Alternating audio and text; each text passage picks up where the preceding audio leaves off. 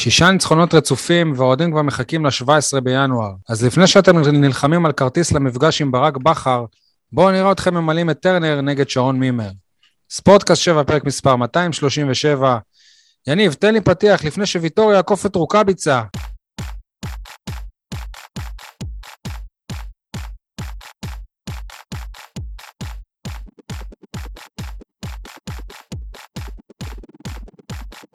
מה שלומכם, חברי הפאנל היקר שלא ראינו ולא שמענו מכם הרבה זמן, מה שלומכם? יניב סול, עיתון 7, מה שלומך קודם כל? וואלה, מצוין, יותר טוב משלומי ארביטמן שפרש השבוע, ואחד החלוצים הגדולים ששיחקו בפועל באר שבע. בטוח הגול שלו במספרת top 5 שאני ראיתי בחיים שלי, מהפועל באר שבע. אה, כן, שלומי ארביטמן פרש, אני בספק אם אפשר להגדיר, להגדיר אותו מגדולי החלוצים של הפועל באר שבע, אבל בסדר, אפשר להתווכח על זה, לא יודע אם נעשה את זה היום. אה, אייל חטב, מרדיו דרום, מה שלומך?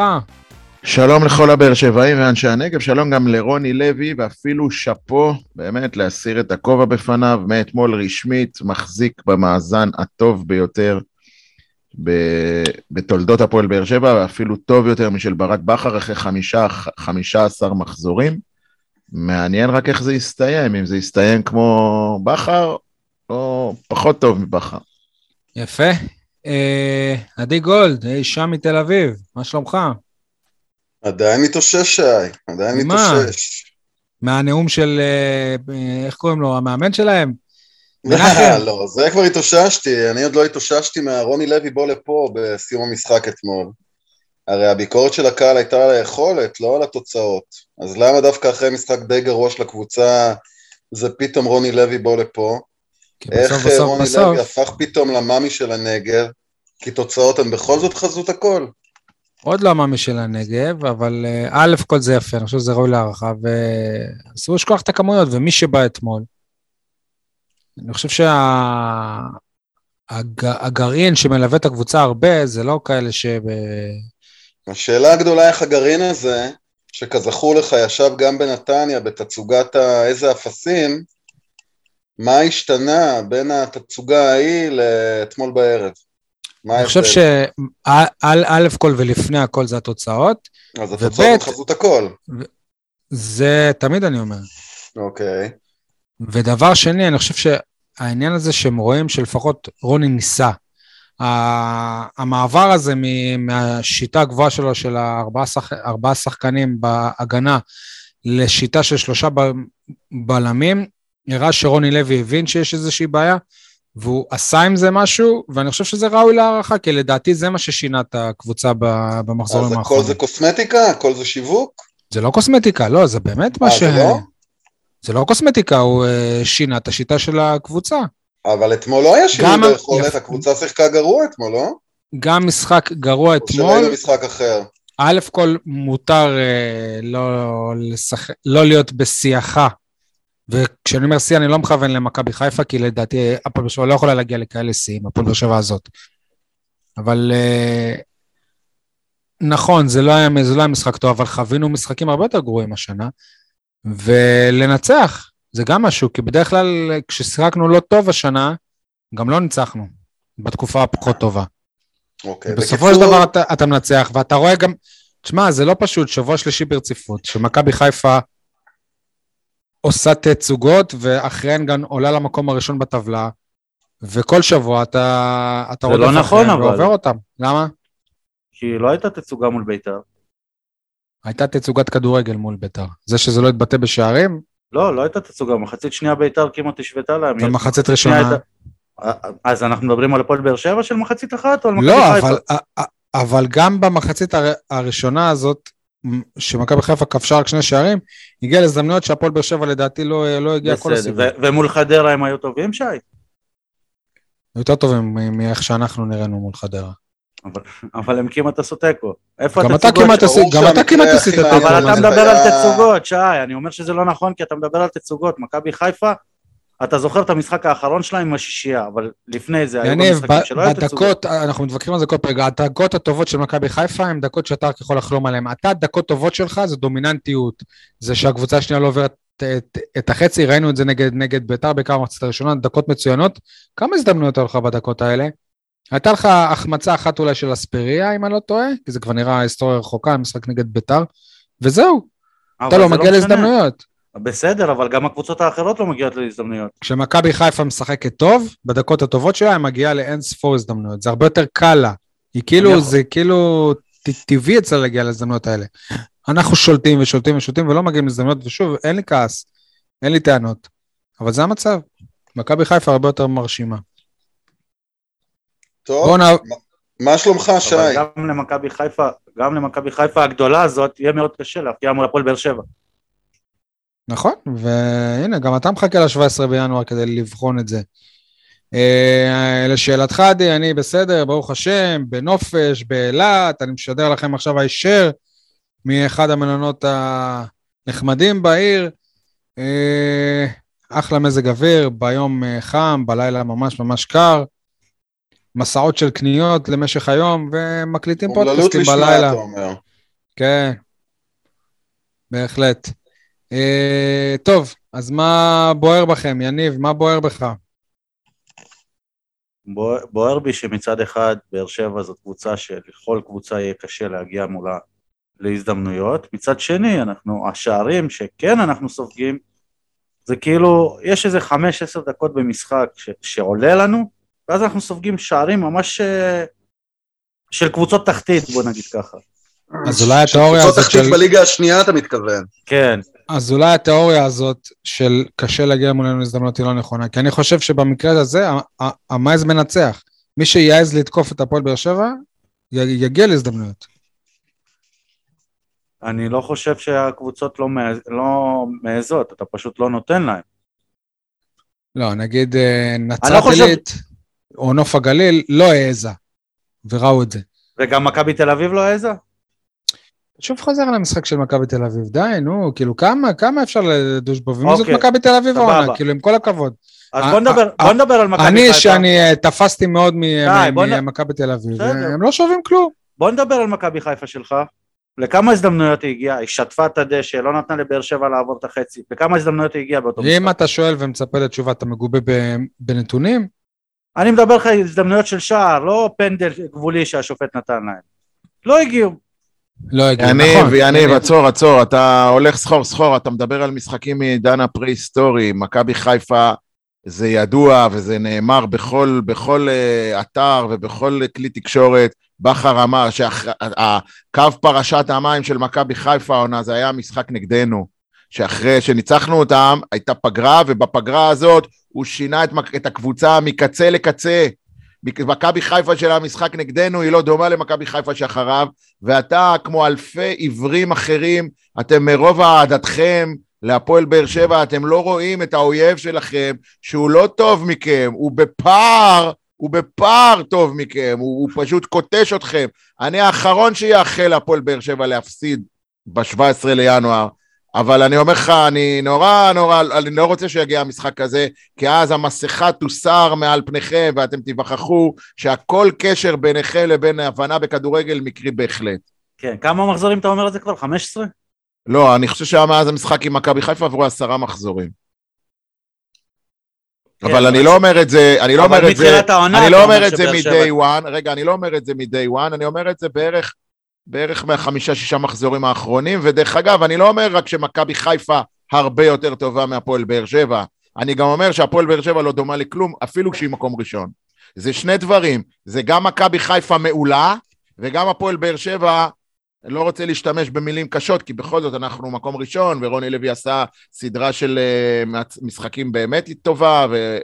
אז איפה, איפה הפער של מכבי חיפה? כי אני רואה... תגיד, כפול, הוא כפול. יניב, יניב, זה לא. שאתה משחק טוב, אתה לא ראית, זה לא- זה לא אתה שאתה לא ראית משחק גולים טוב ומכבי? חיפה נותנת הצגות. זה אתה משחק רע והם נותנים הצגות. יניב, זה- אתה לא ראית שני, שבשני המשחקים האחרונים, גם נגד חדרה וגם נגד ביתר, רמזי ספורי שם שערים שהם פוקסים? מה זה שזה פוקס? אותו חבל שער בדיוק. אבל זה פוקסים של החיים. אבל על הזמן איזה פוקס אתמול. הבן אדם מ- מרים, הנוגח, לא, לא, הם לא רואים זה את זה, הם- עיוורים. הם עסוקים בללכלך על יוספי, הם אה, לא זה רואים לא- את זה. רגע, זה לא גול? גול, זה גול. זה גול, אבל זה כל גול גול זה מקרי. גול. זה גול מקרי. ש... רגע, והפנדל על שכטר נגיד במחזור הראשון, שבמקום תיקו היה נותן לך ניצחון. פנדל בטוח, וכל מיני יניב, אתה- נקודות. מקרי, שהגיעו נו, אתה. מחזק אותנו, אתה יודע זה מה- מקרי. מה- זה לא מקרי. מה זה השער מקרי. הכי מרגש שהיה פה בשבועות האחרונים? השער של אה, רוקאביצה נגד ביתר. אתה יודע למה? כי היה ממהלך של, של כדורגל, אנחנו לא רגילים לזה. כן, התקפה הוא לא היה מהרמה ולא מקרן ולא איזה שוער. זה קם. כן, את זה היה? מהלך של... זה ריגש אותי. לראות אותו. אתה יודע מה היה. מקרי? אם כבר מדברים על זה, מה היה מקרי? השער של ביתר היה מקרי. אם כבר, זה לא מעניין אותנו שנלחצת. עכשיו. למה לא מעניין אותנו? מעניין אותנו רק לנו מה ש- רק ש- מה שאייל ושי מוגילבסקי לא, חושבים, מה אבל בסדר, אתה תמיד כי- לוקח את הדיון למחוזות לא לא קשורים. אנחנו עכשיו בפודקאסט על ביתר, לא על ביתר, אבל אם אתה. מדבר על מקריות, השער של באר שבע היה כתוצאה... אז נכון, אתה רוצה שאני אגיד לך מה?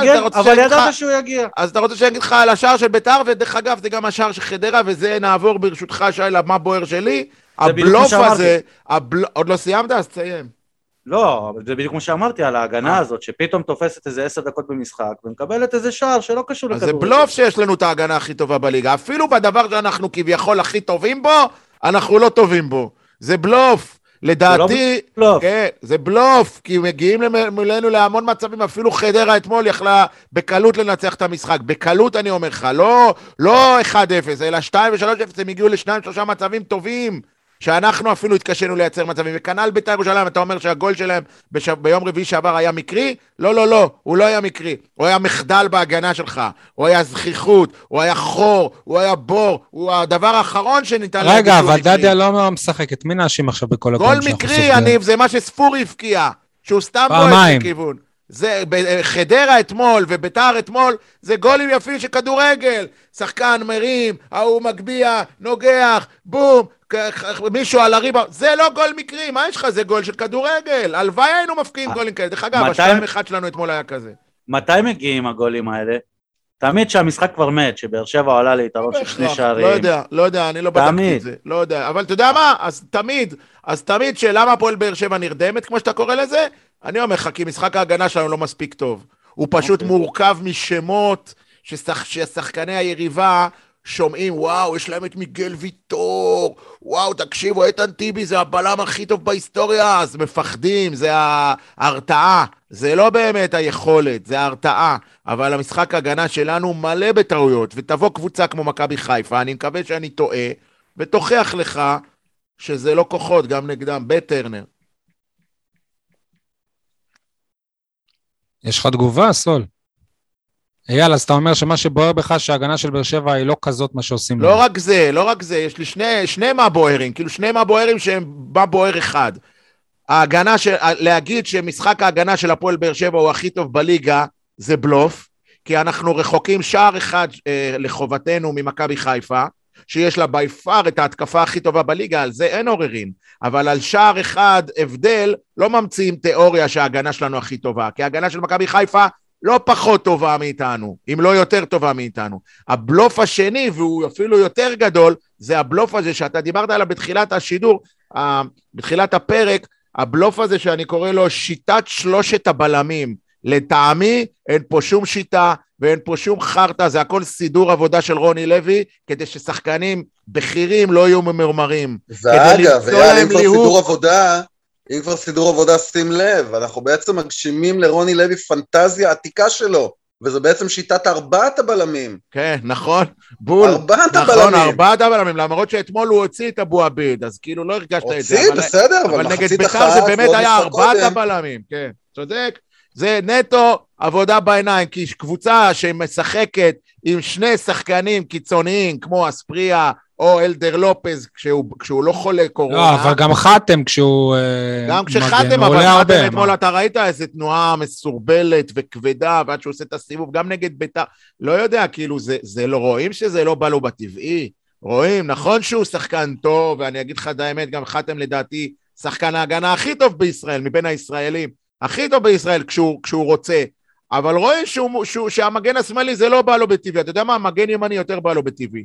והוא עושה את הסיבוב, ברור, כי הוא ימני, מה? והוא, והוא, והוא לא מוצא את העומק, והגבהות שלו לא חלק, לא, זה לא זה, זה לא זה. המשחק ההתקפה של הפועל באר שבע לא, מת- לא הולם קבוצה שכביכול אמורה לשחק עם שני שחקני כנף. אספריה, פעם במשחק אתה רואה אותו פורץ. פעם במשחק אתה רואה אותו דוהר באגף. בשביל זה עשית את השלושה בלמים? אז תחזיר את דדיה, כי על דדיה רק ילכלכו הרי, נכון? על אספריה לא ילכלכו עכשיו, הוא העליל לקהל. לכן אני אומר, השיטה בלוף, והמשחק ההגנה הטוב שלנו זה בלוף, וכל הקבוצה הזאת זה שקר אחד גדול, אבל מה אני אגיד לך, אני נהנה... אז אתה עדיין לא מאמין בה. אני, אני נהנה מהשקר הזה. איך אתה נהנה? לא, נהנה, כיפי. נהנה, נהנה מהאופוריה שאנחנו מקום ראשון, ושיש מעבר, אוקיי. אני לא נהנה מהכדורגל, אני סובל, אני סובל, באמת, משעמם אותי. אני מזפזפ תוך כדי משחק.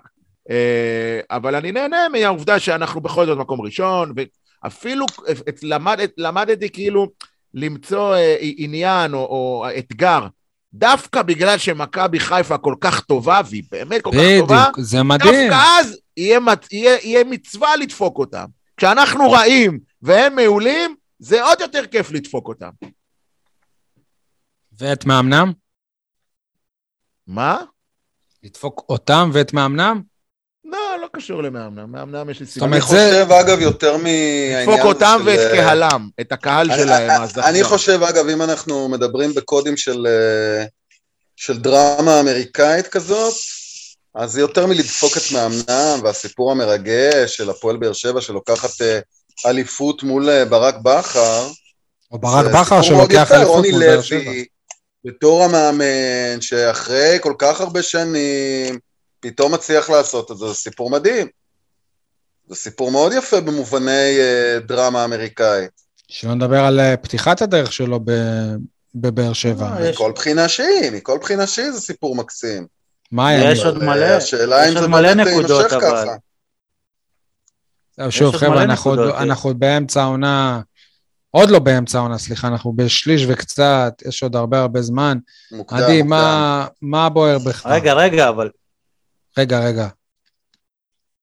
אפשר להוסיף עוד כמה נקודות. בנאדו מול מכבי חיפה זה נקודה אחת. רוקאביצה שמזכיר את הסיפור של רדי שעבר ולקח למכבי תל אביב. על הראש. עלילות משנה בסרט. יש עוד אה, סיפור שאנחנו לא? מדברים עליו, סול. מי הבלם, ה- מי הבלם הישראלי הבכיר של מכבי חיפה היום? שון גולדברג כמובן, בדיוק. השמאלי הבלתי בכיר של הפועל באר שבע. יפה, אחלה עונה הוא עושה- הוא עושה בחיפה. מעולה. וברק בכר אה, לא סתם הביא, הביא אותו לשם, וואלה, הוא סגר להם פינה חבל על הזמן. הוא עשה לה- עשה לו התאמה מדהימה, אין מה לדבר. יפה. אה, עדי, אז מה בוער נראה בך? דעת מה שאתם עושים עכשיו. אז זהו. בהמשך לדברים שאנחנו אומרים, אני תוהה, אם אה, אנחנו הולכים כבר על כל העניין הזה של אה, אמריקנה, אז יש משהו שהאמריקאים מאוד אוהבים להגיד, וזה good enough, דברים שהם לא מעולים, הם לא מדהימים, ותכלס הם גם לא באמת טובים, אבל הם מספיק בסדר. והשאלה הגדולה היא אם באר שבע היא good enough כדי לעמוד ביעדים של ארבעת המשחקים הקרובים, כשאני מדבר גם על אה, משחק הגביע מול נתניה, ולהזכירכם, בקיץ הייתה לנו תחושה שבאר שבע היא הרבה יותר מגוד אינאף, כי הבקענו הרי שתי רביעיות uh, מרמות לרשתות של קבוצות אירופאיות לגיטימיות. בסופו של דבר לא עמדנו ביעד. מאוד יכול להיות שבתחילת uh, פברואר אנחנו נמצא את עצמנו באותו מצב.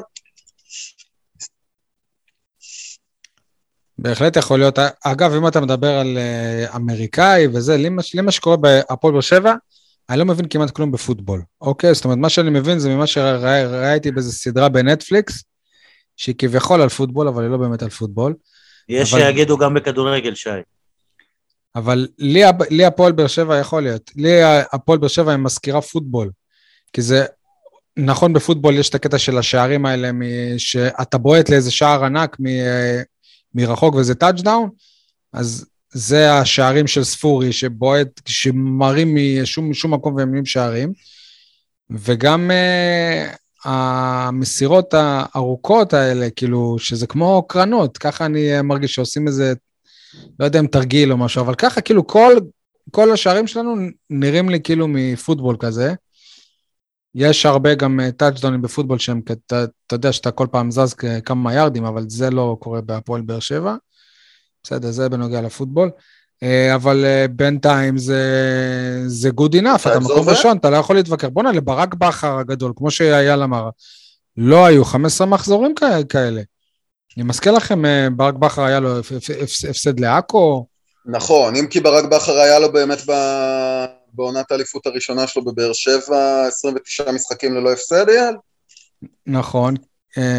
כן, אבל היה לו הפסד מביך בהתחלה והפסד מביך בסוף גם. היה לו יותר מהפסד מביך בהתחלה, היו גם הפסדים למכבי תל אביב, הייתה כן, פתיחת זה לא. מביך. זה לא מביך. לא, אני אומר, היה הפסד כן. מביך לעכו והיה הפסד למכבי תל אביב בתחילת עונה. תחילת כן. העונה לא הייתה טובה, אבל עדיין, בסופו של דבר הדברים התאזנו יפה מבחינת באר שבע. כן. ברור שהפתיחה הזו היא פתיחה מאוד יוצאת דופן במושגים של קבוצה שהתרגלה להפסיד גם כשהיא מעל הליגה. אה, אני אקח אתכם למה שבוער בי. זה בוער בי וזה כואב לי להגיד את זה. מאוד מאוד כואב, כואב לי, כי אני הולך להגיד משהו שאני לא אוהב. אה, אז אל תגיד, אל תגיד. אבל אני צריך, בש- בשביל זה אתם משלמים לי. בשביל אוקיי. זה אני פה. אה, תומר יוספי, יש בעיה איתו. אה, זה באופן כללי נראה שהקשר ש- שליד בריירו עדיין לא מספיק טוב, ומי שמשחק כרגע זה יוספי, ובעיקר ראיתי את הבעיה הזאת נגד ביתר, שזה היה נראה שכשהפועל באר שבע תוקפת, יוספי יותר מדי עולה למעלה, משחק כאילו קשר מתחת לחלוץ, ואז בעצם בריירו נשאר לבד כקו אחרון, ויש בור ענק בין הקשר, בין הקשר האחורי לקשר ה-50-50, יש מרווח גדול מדי. יוספי בורח יותר מדי קדימה. תומר, אם, אם, אתה רוצה ש, ש, שיהיה לך טוב, שיעריכו אותך יותר, אל תחפש קדימה את השער ואת הבישול. תחפש אחורה להיות דומיננטי יותר ב- במרכז השדה.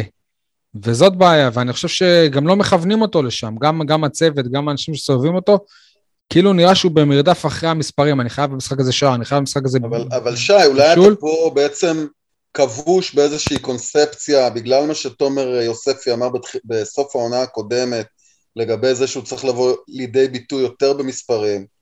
האם זה לא בעצם גרם לך לחשוב את המחשבות האלה? באיזשהו ואולי, מקום כן, אולי, באיזשהו מקום יש פה כן. שתי אופציות, או שאלה ההוראות שתומר יוספי מקבל, או שהוא לא מבין טקטיקה, יכול להיות, אבל השאלה היא באמת מה קורה שם.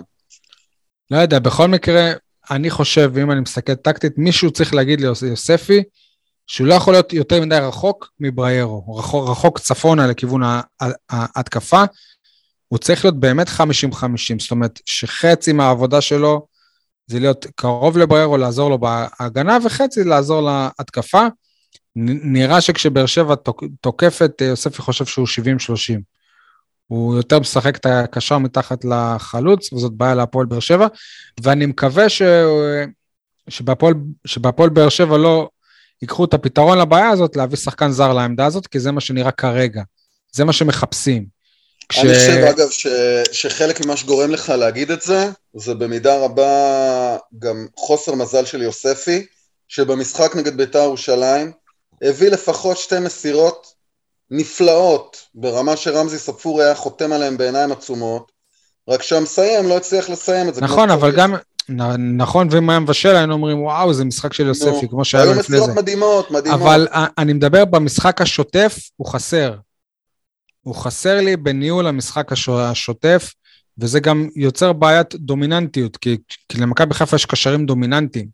לא רק הקשר האחורי הוא דומיננטי בהנעת כדור, יש לך גם את אבו פאני וגם את אה, מור- מוח- עלי מוחמד, ותמיד יש שם גם עוד מישהו, כל הזמן זה אחד אחר, ואנחנו, אני אני, חושב אני חושב שבקשר שזאת העמדה. די ברור שבמשחקים הקרובים רוני לוי הולך אה, לעלות עם אה, דוד פטרוצי לצידו של אה, בריירו. אין ספק בזה. זה, זהו, זה, לדעתך יו- יו- יוסף איבד את מקומו בהרכב לקראת איבד המשחק את הבא מקומו נגד חד סכנין? משמעית, פטרוצי שם כבר. למה? כי רוני לוי כבר חושב על חיפה, ועל מכבי תל אביב וחיפה, שהוא שהוא לגמרי, הוא צריך כבר יותר רואה את... את אה, סכנין, ואת הקישור האגרסיבי שלהם, ואחרי זה את אה, מכבי תל אביב. בלי. קאבה. סכנין בלי קאבה, כן? ועדיין, ועדיין. אני חושב שיוספי יותר אגרסיבי מפטרוצ'י.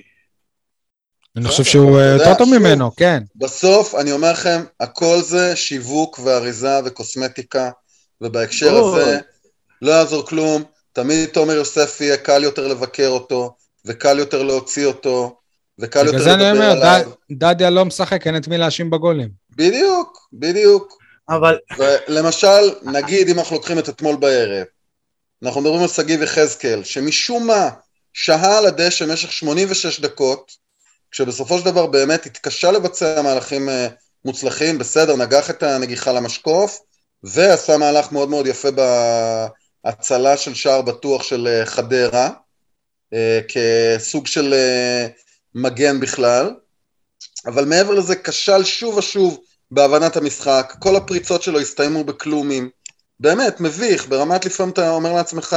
עושה רושם שהוא נכנס היטב לנעליו... אוהב ברזנט, האם הוא היה מצליח לעבור אותו? מצד אחד, כאילו, בא להגיד שהוא נכנס היטב לנעליים של יוג'ין אנסה, אבל מצד שני הוא גם הביא בישול אה, יפה נגד ביתר, מה שלא ראינו מאנסה בשבועות האחרונים. בסדר, אז בסוף שוב, כשאתה אומר אני פורט את זה לתקציר התקצירים, ושגיב יחזקאל נוגח למשקוף, או מבשל אה, לרוקאביצה ממסירה אדירה של רמזי ספורי, אז זה נראה טוב, אבל כשאתה שופט את זה, לאורך 90 דקות, את מקבץ הבאמת פעולות מוצלחות מול פעולות לא מוצלחות, לטעמי, הרבה יותר מזיק ממיטיב עם הקבוצה. אתה היית פותח עם אה, דור מיכה ולא עם אה, שגיב יחזקאל שהוא משחק ממש קרוב לרוקאביצה? אני הייתי ניסיון לשים את אור דדיה כמגן ימני אמיתי, ואת אספריה כסוג של חלוץ ליד רוקאביצה, לפחות מנסה. רעיון מעניין, כי גם זאת העמדה המקורית שלו. אולי זה מביא למשחק יותר שוטף באגף הימני, למשחק יותר מדויק באגף הימני. אספריה מתחיל הרבה פעמים את הדהירה שלו מוקדם מדי, זה לא מביא לשום דבר. ובאמת, אני לא מצליח להבין את העניין הזה עם יחזקאל. מה... בטח ש... אחרי שחתואל גם שם צמד בגביע הטוטו. גם אה, חתואל כאילו ראוי כביכול אה, קצת... אה, חתואל ראוי לגמרי לצ'אנס, בטח ליותר מארבע דקות בסוף משחק נגד חדרה. נכון, אבל מה קורה באמת עם אנסה? אני חושב שזאת הפעם הראשונה שהוא לא שולב. אפילו כמחליף, יכול להיות שמישהו, אייל, אתה אמרת את זה בפרק הקודם, שצריכים לתת לו לנוח, לא לשחק אם הוא ככה, יכול להיות שמאזינים לנו? אולי ניתן להם עוד איזה עצה? לא מאזינים לנו, אתם מסמנים לי. טוב, אז אפשר לדבר חופשי. כן, חופשי חופשי. אז אני אוריד את השכפ"ץ, כמו שביבי עשה, אתם זוכרים שביבי עשה את זה? כן. אין, אין פה שמאלנים, אני אוריד את זה, בסדר. אה, מה עוד אתם אה, רוצים בנוגע לכדורגל לפני שנעבור לכדורסל? אני בטוח שעוד יש לכם רוצה, כמה דברים להגיד. אני רוצה להגיב לך על יוספי, על מה שאמרת מקודם. אני אשמח. ש... שלוש נקודות. קודם כל, דבר ראשון, התפקיד שלו זה 50-50. לגבי זה שהוא יותר מדי קדימה, זה סותר את כל הקטע שרוני לוי מאמן הגנתי. כאילו, כי עד עכשיו כל הגישה שרוני לוי לא נותן לשחקנים לבוא לידי ביטוי, ואומר להם לחזור והכל. ופתאום אתה אומר ששחקנים הולכים יותר מדי קדימה. דבר שני, לגבי מה שאמרת עכשיו, שאתה צריך שחקן ליד בריירו, זה אנחנו אומרים את זה בערך כבר בחודש האחרון, שצריך קשר אחורי, ובריירו צריך לזוז לעמדה של יוסף. שבריירו הוא סוג של אובן כזה. זה, זה גם הקבוצה הבינה מזמן. ולגבי uh, רותם חתואל, uh, אני תמיד אמרתי שהגולים שלו, תשימו לב, תמיד מגיעים מהעמדה של החלוץ, לא מהעמדה של הקיצוני. כל הגולים שלו זה כשהוא באמצע הרחבה. אוקיי. כמעט כל הגולים. אגב, אגב, אני רוצה להגיד משהו, יניב, בהמשך לדברים שלך לגבי הגנתי ולגבי כל המשחק הזהיר של באר שבע. היה אתמול רגע מאוד מעניין, בדקה האחרונה של תוספת, הדקה היחידה? לא, הדקה האחרונה בעצם מבין שתיים של תוספת הזמן במחצית הראשונה. הכדור היה אצל באר שבע, ואתם רואים איך באר שבע נורא נורא זהירה בהנעת הכדור, עד כדי כך שבסוף היא נתקעה עם הכדור במחצית שלה, מחצית המגרש שלה, חדרה חטפה את הכדור וכמעט אפילו היה מצב לגול אה, לחדרה. כלומר, מרוב המחשבה הזאת של מגננה וזהירות... בשתי דקות תוספת זמן של המחצית הראשונה היו שלושה מצבים לחדרה. זה מדהים, זה פשוט מדהים. עכשיו, כדור היה אצל באר שבע, הם לא חשבו אפילו על הנאה אמיתית מהירה קדימה. המחשבה הזו לא עלתה להם בראש. ויתרה מזאת, אתם מסתכלים על גלאזר, כל פעם מחדש שהכדור אצלו ביד, כמה שניות לוקח לו לשחרר את הכדור. וזה לא שאין שחקנים פנויים. לא ברור מה קורה פה מהבחינה הזו, האם זו איזושהי הוראה שהם מקבלים מרוני לוי? האם זה משהו שכבר השתרש להם ב-DNA כי הם התרגלו מהאימונים? מה קורה שם בדיוק? זה לא ברור. ונקודה אחרונה על מיגל, אי אפשר להגיד שהוא בלם רע, אבל בגול של, של שובל גוזלן, שתי טעויות במהלך אחד, שתיהם של מיגל. נכון, נכון. שי, ב... למרות, למרות שאני חייב לומר, בהקשר הזה, שיכול להיות שכן הייתה שם עבירה. יש מצב כזה. אני חושב שעם יאללה, כל לא ה... שולחים על דבר כזה, גם אם עם הייתה... כל עבירה. הבכיינות של קורצקי, זה אני חושב. שהמשחק של אה, חדרה היה מאוד מאוד אגרסיבי. ואני לא מצליח לגמרי להבין עד הסוף את הבכיינות שלו. הבכיינות שלו, מה, אתה לא מבין אותה? לא, מה נולדת בכר? אתמול? זה, זה לא אה, אה, באר שבע, השופט, השופט, אה, איך הוא אמר? זה לא ביקורת על השופט, זה מסר סמוי, או איך קוראים לו? אורן גולן, אל תפטר אותי. כאילו, אני לא אשם בהפסד, היה שופט, זה, זה, זה להפנות את האש למקום אחר, כאילו, במקום ואז אני אומר, נגיד אני ואני לא- גולן, אני שואל אותך, איפה השופט כל כך חטא לנו? בוא תסביר אני לי. אומר לך, אין, זה חרטא, נו, אתם- זה אתם המצאה. יודעים אבל מה? הכי... ואני לא אתפלא אם רז זהבי תדרך אותו, אם אתה מפסיד, למרות שרז זהבי לא מאוהביו, אבל אה, זה, זה אומנות, ככה עושים בהרבה לא, זה היה באמת, זה היה מפיצים לא, גם אני לא יודע איך הוא אומר. שבאר שבע טפטפה כל השבוע על השופט. מי דיבר על השופט בכלל? זה היה ספין מדהים, אתה אומר מישהו מבאר- מבאר שבע לפני המשחק דיבר על מי יהיה השופט ומי לא יהיה השופט? איזה חרטא. תקשיב, אה, אתם מכירים את הסדרה הזאת של אדיר מילר, צומת מילר? כן. שמענו עליה, בוא נאמר. אני מאוד אוהב אותה. כאילו, למרות שהיא הומור, הומור, הומור די רדוד, אבל היא סדרה ככה משעשעת. יש שם קטע שרותם, לא יודע אם אתם מכירים את את הדמות הזאת, רותם, אני מת עליה. לא רותם מוגילבסקי, אוקיי? רותם אחרת. אה, גם לא היא- חתואל. גם לא חתואל, כן. היא המציאה אה, מין כאילו קטע כזה, שתגיד את, ה, את השקר בצורה החלטית, בצורה, נקרא לזה, אסרטיבית, ויאמינו לך, בו. ויאמינו. אז יש שם קטע שהיא, שהיא מתארת איך היא עשתה את זה בצבא, שהמפקדת שלה אומרת לה, רותם, למה חתכת כאילו, את, לא, את אמורה לצאת בשעה ארבע מהבסיס, בשעה חמש, למה יצאת מהבסיס כבר בשעה ארבע, הברסת הביתה? אז היא אומרת לה, אני לא יצאתי בשעה חמש. "אה, אני לא יצאתי בשעה ארבע, אני, יוצאת, אני יצאתי בשעה חמש. היא מראה לה צילומים של וידאו, הנה רואים השעה ארבע. אומרת לה, אני אומרת לך, אני יצאתי בשעה חמש, והיא עומדת על שלה, והיא מתעקשת. ככה אה, קורצקי אתמול. השופט, השופט, עזוב, עזבו אתכם גם שהוא יצא דבע, שהוא בכלל אמר, אני לא אדבר על השופט, אבל בעצם דיבר רק על השופט. אבל לעצם זה שהוא היה נחוש ואסרטיבי ומתלהם, וכאילו יצא להתקפה, זה כאילו נותן לו צידוק, וזה נטו, אורן גולן, אני לא אשם בהפסד הזה, זה השופט הרס, הוא גם לא אני אמר, חושב שלא הרס הבנתם את מועדון קורצקי. שלם, כאילו, אני כל הלילה חשבתי, מה, מועדון שלם, גם את מחלקת הילדים של הפועל חדרה הוא הרס, השופט אתמול, גם את הנוער של חדרה הוא הרס, מועדון שלם הוא הרס, את המאה. צופים שלהם ביציע הוא הרס. אתם לא הבנתם את קורצקי וזה לא בסדר. הוא לא דיבר על השופט, כמו שהוא אמר, הוא דיבר על ספורי. ספורי. הרס מועדון שלם. כל השבוע דיברו על ספורי או לא? דיברו? דיברו. הוא הרס, הרס להם את המשחק? הרס, הרס. הם uh, התכוננו לזה, התכוננו, הצליח, הצליח, יפה, הוא דיבר על ספורי, הוא באמת לא דיבר על השופט. ואני מקווה שהוא יתבע את כולכם אחר כך, כי הוא לא דיבר על השופט. בסדר. גם איך הוא אמר את זה, ב- אתה יודע, כאילו, ב- ב- במחשבה כאילו של אה, מה, מה הוא יצטרך להגיד כשהוא יבוא לבית הדין. הוא יגיד, מה פתאום, אני לא דיברתי על השופט. איפה, תראה לי פעם אחת דיברתי על ספורי. שאמרתי על השופט. תראה לי פעם אחת. כבוד הדיין, שדיברתי על השופט. לא תמצא. זה אומנות התחכום, זה אומנות התחמנות. תחמנות, זה תחמנות לשמה, אני לא אוהב את זה. קוראת... לא, אבל- אבל את שכטר, אתה לא- אה, שנייה, בעיית שנייה, שנייה, שנייה. תחמנות? אתה לא אוהב ועל תחמנות אתה לא אוהב? למה אתה מת על איתי שכטר? מה למה הקשר? ב... ככה, כי אני אני לא אוהב את? זה.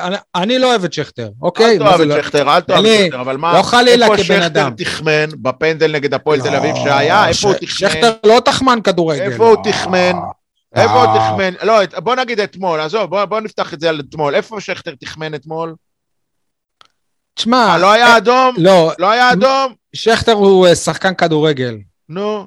המטרה כשהוא אה, נכנס לשחק זה לעשות הגנה, זה להבקיע גולים, או שהמטרה שלו זה, זה שלקבוצה השנייה יהיה אדום, או לעשות בלאגנים וזה. אני לא אוהב את זה. אה, אל תאהב. הוא לא כדורגל, הוא? מתעסק הוא בצד המגעיל של הכדורגל. ש- כן? שוואלה, אם הוא בקבוצה שלך אז אתה אוהב אותו, אבל אם הוא, אה, הוא אה, נגדך, אתה אומר, הוא רמאי, איך הוא משחק, אם הייתי שחקן הייתי קורע אותו מפה, יושב וזה וזה וזה. הוא נבל, עכשיו שנייה, גם את ברדה לא אהבו. אבל ברדה, אז בוא- הקבוצות היריבות, אבל ברדה בחיים לא היה נוכל. נכון, גם ברדה היה חופר לשופ, לשופטים. שי, אבל במה הוא היה. נוכל אתמול בעצם, שי? לא הוא יודע, אבל החליט. זה כל הזמן הוא, זה הוא כל החליט הזמן... שהוא נוכל. אבל מה אתה רוצה? מה אתה רוצה? היה לו, אתה יודע, היה לחלוטין אה, מאבק לגיטימי עם בלם, או שחקן אה, יריב יותר נכון. ההוא התנהג כמו שהתנהג, למה אתה מאשים בזה את שכטר? איפה הבעיה? בוא תסביר לי. באמת, כן, מת למה- להבין. יכול להיות למה פשוט שלא נדבר על שהבעיה... הקבוצה שאתה אוהד, שי? אני לא מבין למה, שב, למה בסטטיסטיקה אין, כאילו כמו שיש חילוצים, כל מיני, גרם ליריב, ל... הכשיל לא, את אני, אני היריב. תוהה בהקשר הזה, האם אין פה את התיוג המיידי של שכטר כחשוד, כחשוד המיידי בכל דבר מהסוג הזה, וכך גם כשיש עליו פנדל סלאש כרטיס אדום מוצדק, אז זה בעצם לא בסדר כי זה שכטר. האדום מוצדק כי הוא הביא לו מכה, אבל לא יודע, כל החיפוש הזה, לחפש רק כאילו. שיהיה אדום, תתעסק בכדורגל, אני אתה- לא אוהב אתה את זה. רואה את המשחקים של הקבוצה שאתה אוהד? מכבי חיפה כאילו? אה, אני לא אוהד מכבי תל אביב? זה זה חדש לא, עכשיו? זה- עכשיו זה מכבי חיפה. עברתי, אני הולך עם. הטרנדים. כן, אתה אני אוהד צלחות. לא, נכון. אבל אתה רואה- אתה רואה את דולף חזיזה לפעמים במשחקים? סבבה, אני אמור לאהוב אותו? לא, אבל אבל זה סוג של שכטר, למה מדברים רק על שכטר ולא על דולף? לא, אבל אה, שי לא טוען ששכטר המציא את זה או שיש לו בלעדיות על הנושא. אני לא אוהב את זה. בהקשר של באר שבע, הוא לא אוהב כן, את אבל זה. על אני לא אוהב את שכטר זה. אוהבים לדבר, וכשזה דולף חזיזה אז הוא הבקיע צמד, אז הוא כוכב הוא. רוקד, הוא רוקד, חזיזה רוקד. אבל גם עדיין אין לו שם כמו כמו לשכטר, סבבה? מה, אתה, אתה, אתה, טוב, הוא עזוב מה צעיר, שהוא עשה מול באר. שבע שאנחנו זוכרים. זוכר, אתמול מישהו נכון. עשה לו פו, הוא נפל. לא, לא, זה היה מביך. הקטע של הנפילה של חזיזה הייתה פשוט, זה, זה מצחיק. ממש.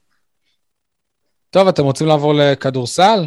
ואל לא, תשכח את. תנועת, אה, אל תשכח גם את תנועת לופז שהוא עשה אחרי שהוא קם. כשהוא הראה לכיוון איזשהו אזור בגוף.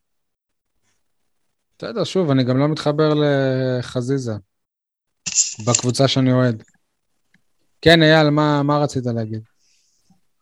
למרות שלא אמרתי את זה במה בוער שלי, אה, אני חושב שהדבר הכי בוער ואקוטי כרגע בהפועל באר שבע שצריך לטפל בו ולדבר עליו, זה העניין של אין קהל. זה פשוט מחוויר ואפילו מעיד קצת, לא מביך. קצת בעצם, הרבה, על, על, אני גם אה, אה, אה, אולי אתייחס לזה בכדורסל בהמשך, מעיד קצת או הרבה על, על העיר עצמה, על התושבים, על האווירה.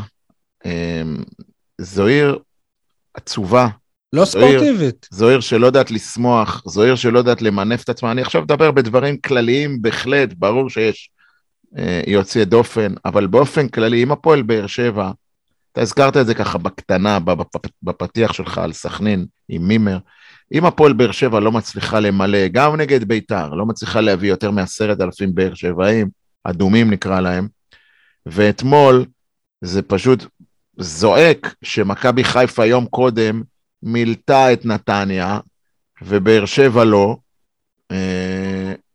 זה פשוט מעיד על בעיה כלשהי, ואף אחד לא... לא, לא- קודם כל אף אחד לא מצהיר שיש פה בעיה, כולם, הכל בסדר, הכל בסדר, מה, באו 12 לא, אין לנו גג, בית"ר. אין לנו, לא המזג אוויר, לא השבת, לא זה, כן, לא זה, וכאילו לא זה, לא זה. מ- מדחיקים את זה, אבל קורונה, זה לא קורונה. המספרים של פעם, זה לא המספרים של פעם, אפילו לא, לא רק שלא של העונות האליפות, של העונה שתיים אחרי האליפויות זה גם, זה, זה לא המספרים. ו, ואם אם, אם אני יכול גם להגיד משהו, זה, זה, זה מחייב גם את המועדון, אולי לשנות אסטרטגיה שיווקית, אולי להכין איזה תוכנית, אולי אתה לא יודע יודע מה. שגם לפני משחקים גדולים הם. מעלים את המחיר, כי הם כי הם יודעים שבכל מקרה קהל יבוא. לפני המשחק נגד ביתר, הפועל באר שבע העלו העלו את המחירים של הכרטיסים. אז אני, אני חושב שדיברתי על, על זה איתך. גם הנתון שיצא מהמשחק נגד ביתר, שהיה לפני פחות משבוע, נכון? אה, באיזה יום הוא היה?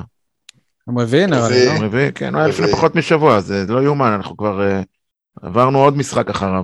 גם הנתון הזה, אתה תגיד לי, אני אומר שהוא נתון לא, לא, לא, לא אמיתי. כי אני אישית פגשתי לפחות שלושה בני נוער שבאו למשחק כמובן עם, עם מבוגר, עם, עם אבא או אח גדול, זה כבר שישה אנשים, רק שאני פגשתי באקראי, שישבו במקומות של אוהדי באר שבע, שהם לא נספרים. ועוד אני יודע, שהם סיפרו לי, שנכון ביציע הצפוני היה, אה, יש מקום לאוהדי חוץ, ויש מקום לאוהדי באר שבע, כאילו פס צר כזה של אוהדי באר שבע, גם שם ישבו אוהדי בית"ר, ולא אחד, שניים, אלא עשרות.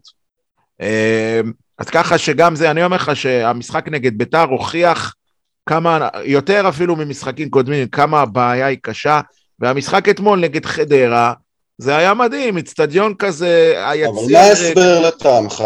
מה ההסבר? יש לי הרבה הסברים, הם לא, לא לשעת לילה כזאת מאוחרת.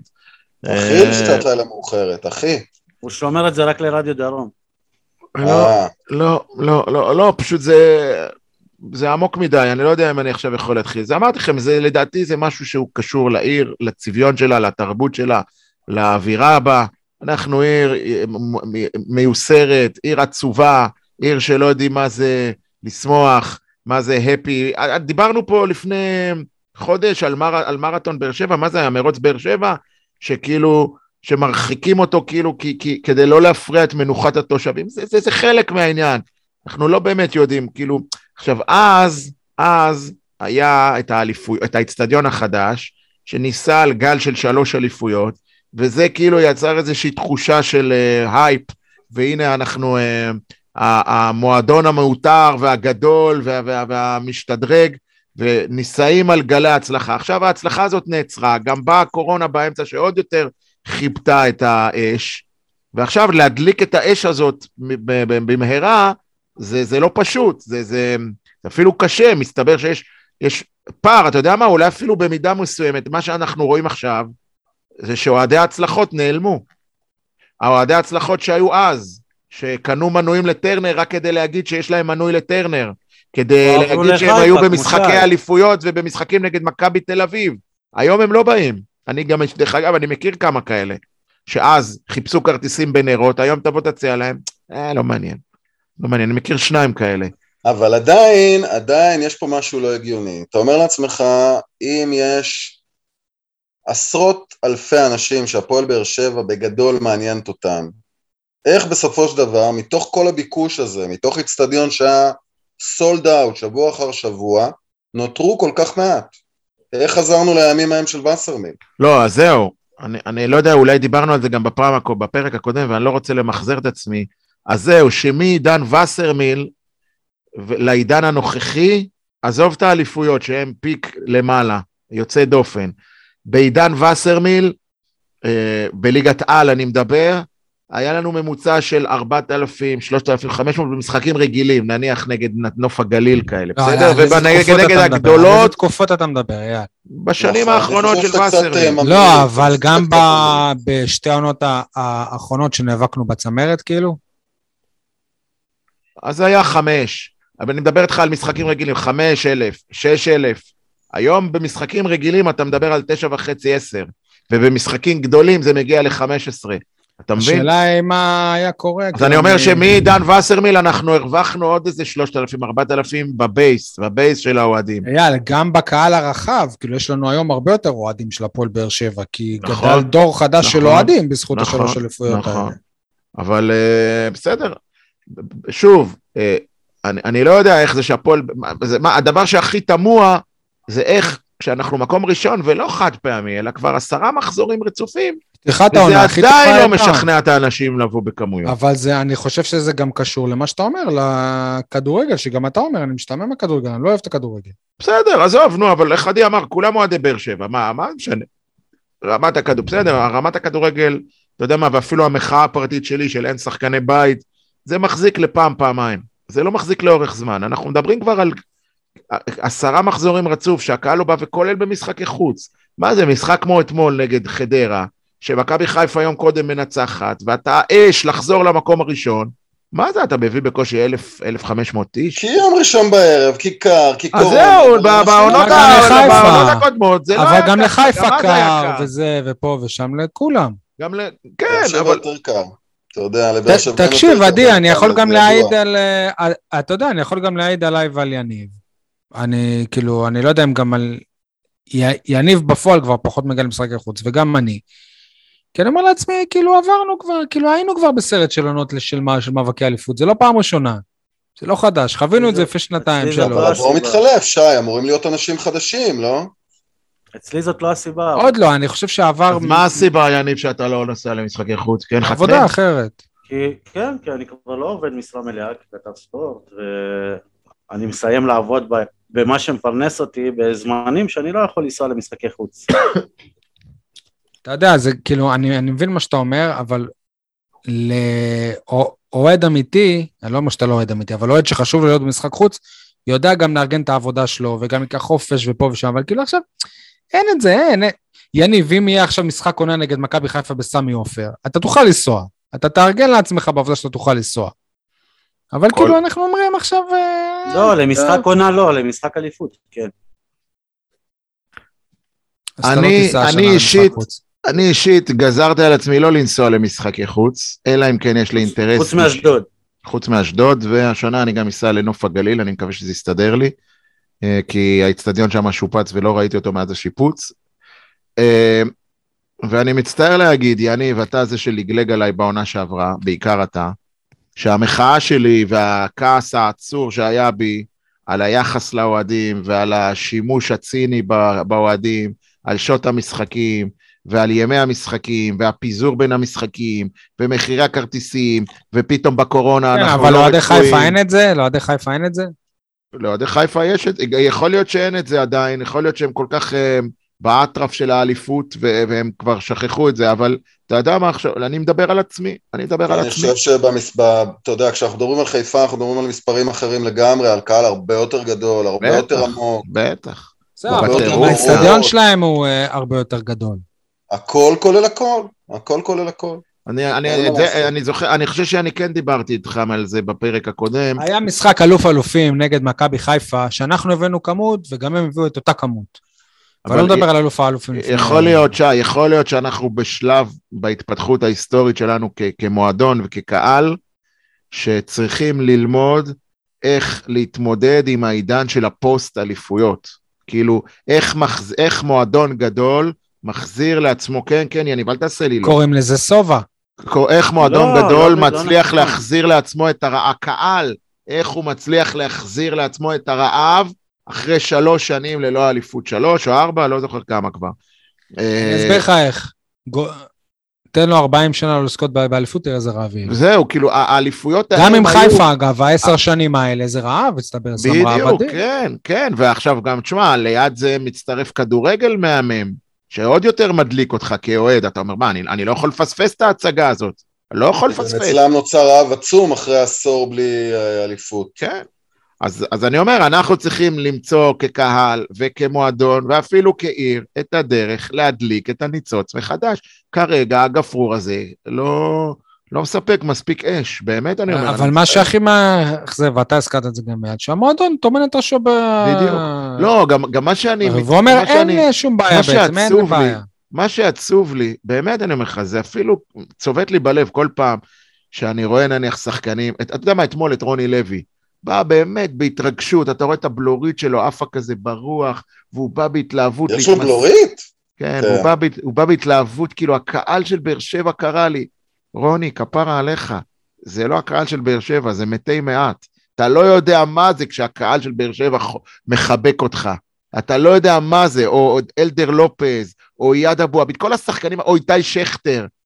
הם לא באמת יודעים מה זה העוצמות של הקהל של באר שבע, הם, הם, זה לא העוצמות של הקהל של באר שבע, זה... אייל, אולי רבע זה הקהל קלאץ'. של באר שבע, ומה שראית זה לא היה אמיתי. לא, אז אני לא מקבל, כי, כי, כי, כשאנחנו, כי כשאנחנו נישאים על ההתלהבות, זה, זה, זה, זה מציף את כל האיצטדיון, מדרומי, מזרחי, ופה זה רק אלפיים, גרעין של אלפיים, של שלושת אלפים בדרומי, כאילו שבאמת נשארים אחרי משחק להודות לשחקנים, וכל היתר ממהרים לאוטו והביתה, וכן, יניב, אני מת לשמוע אותך.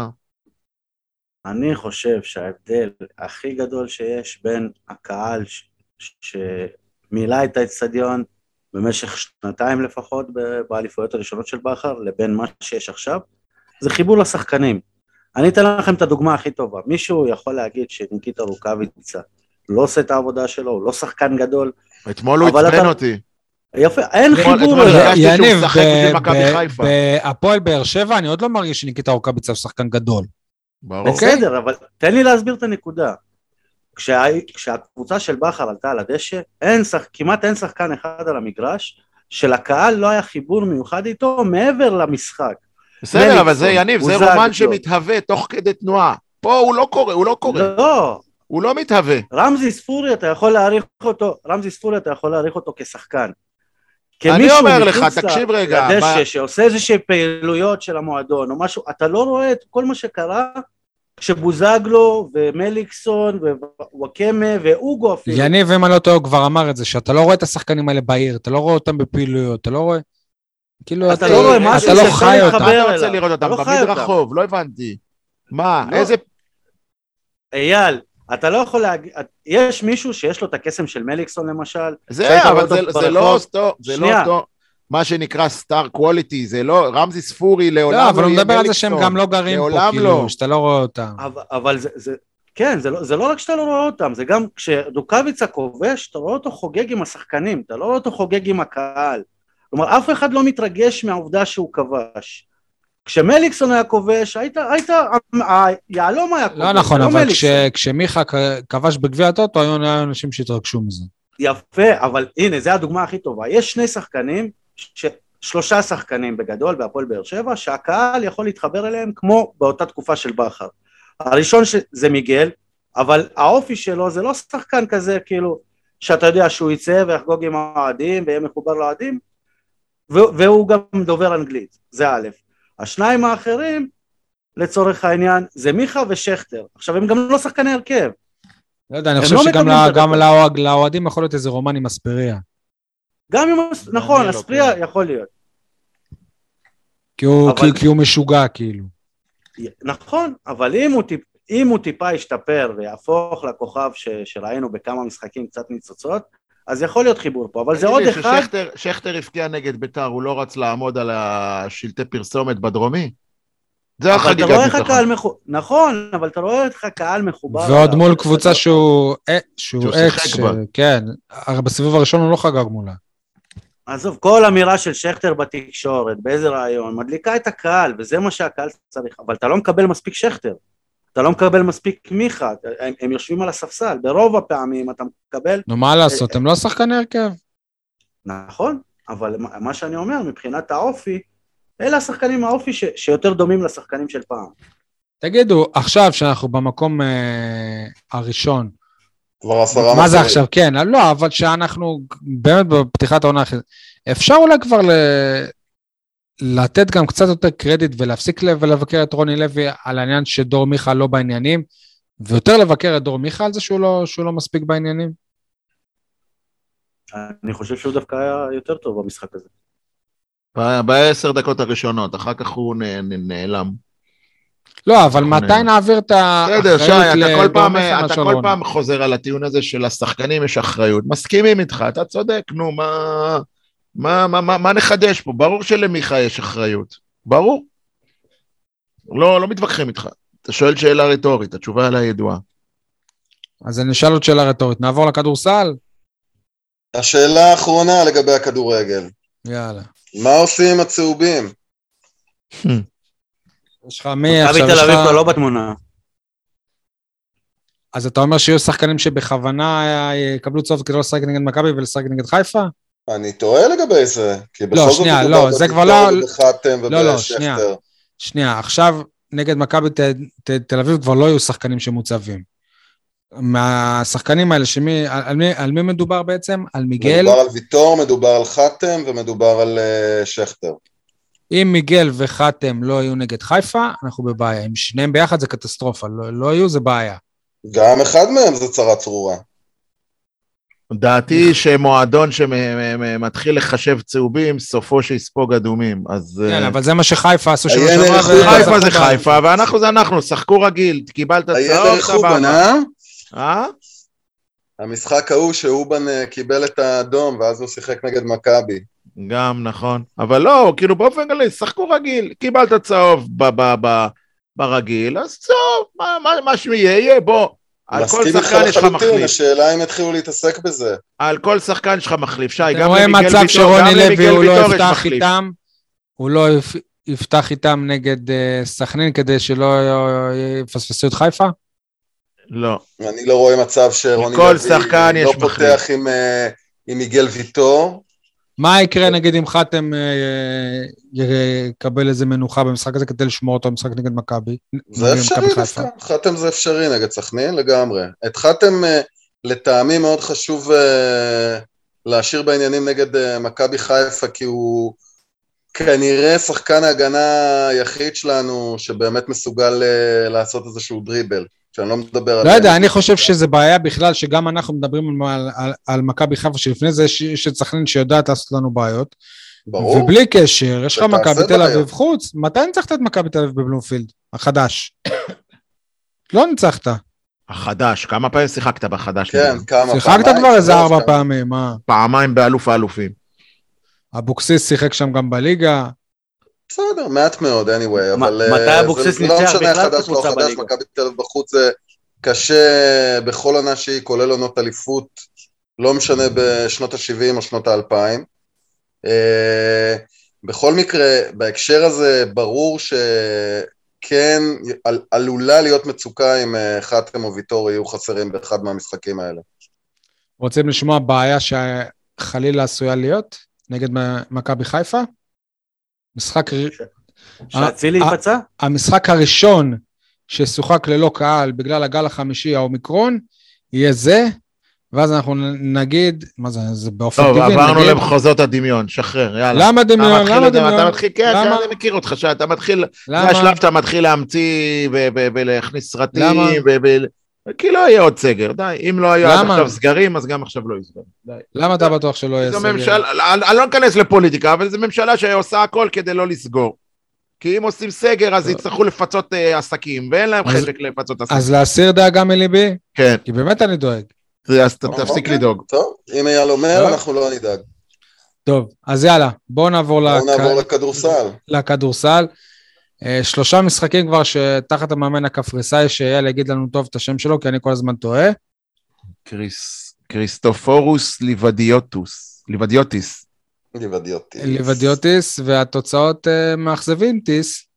שלושה, שלושה הפסדים בשלושה משחקים צמודים, וזה כבר נראה כמו מגמה, כאילו זה לא נראה שהחליפו מאמן, גם היה משחק שהוא קופי למה שקרה עם רמי אדר, שאתה מוביל, לא יודע, איזה 24 הפרש ו...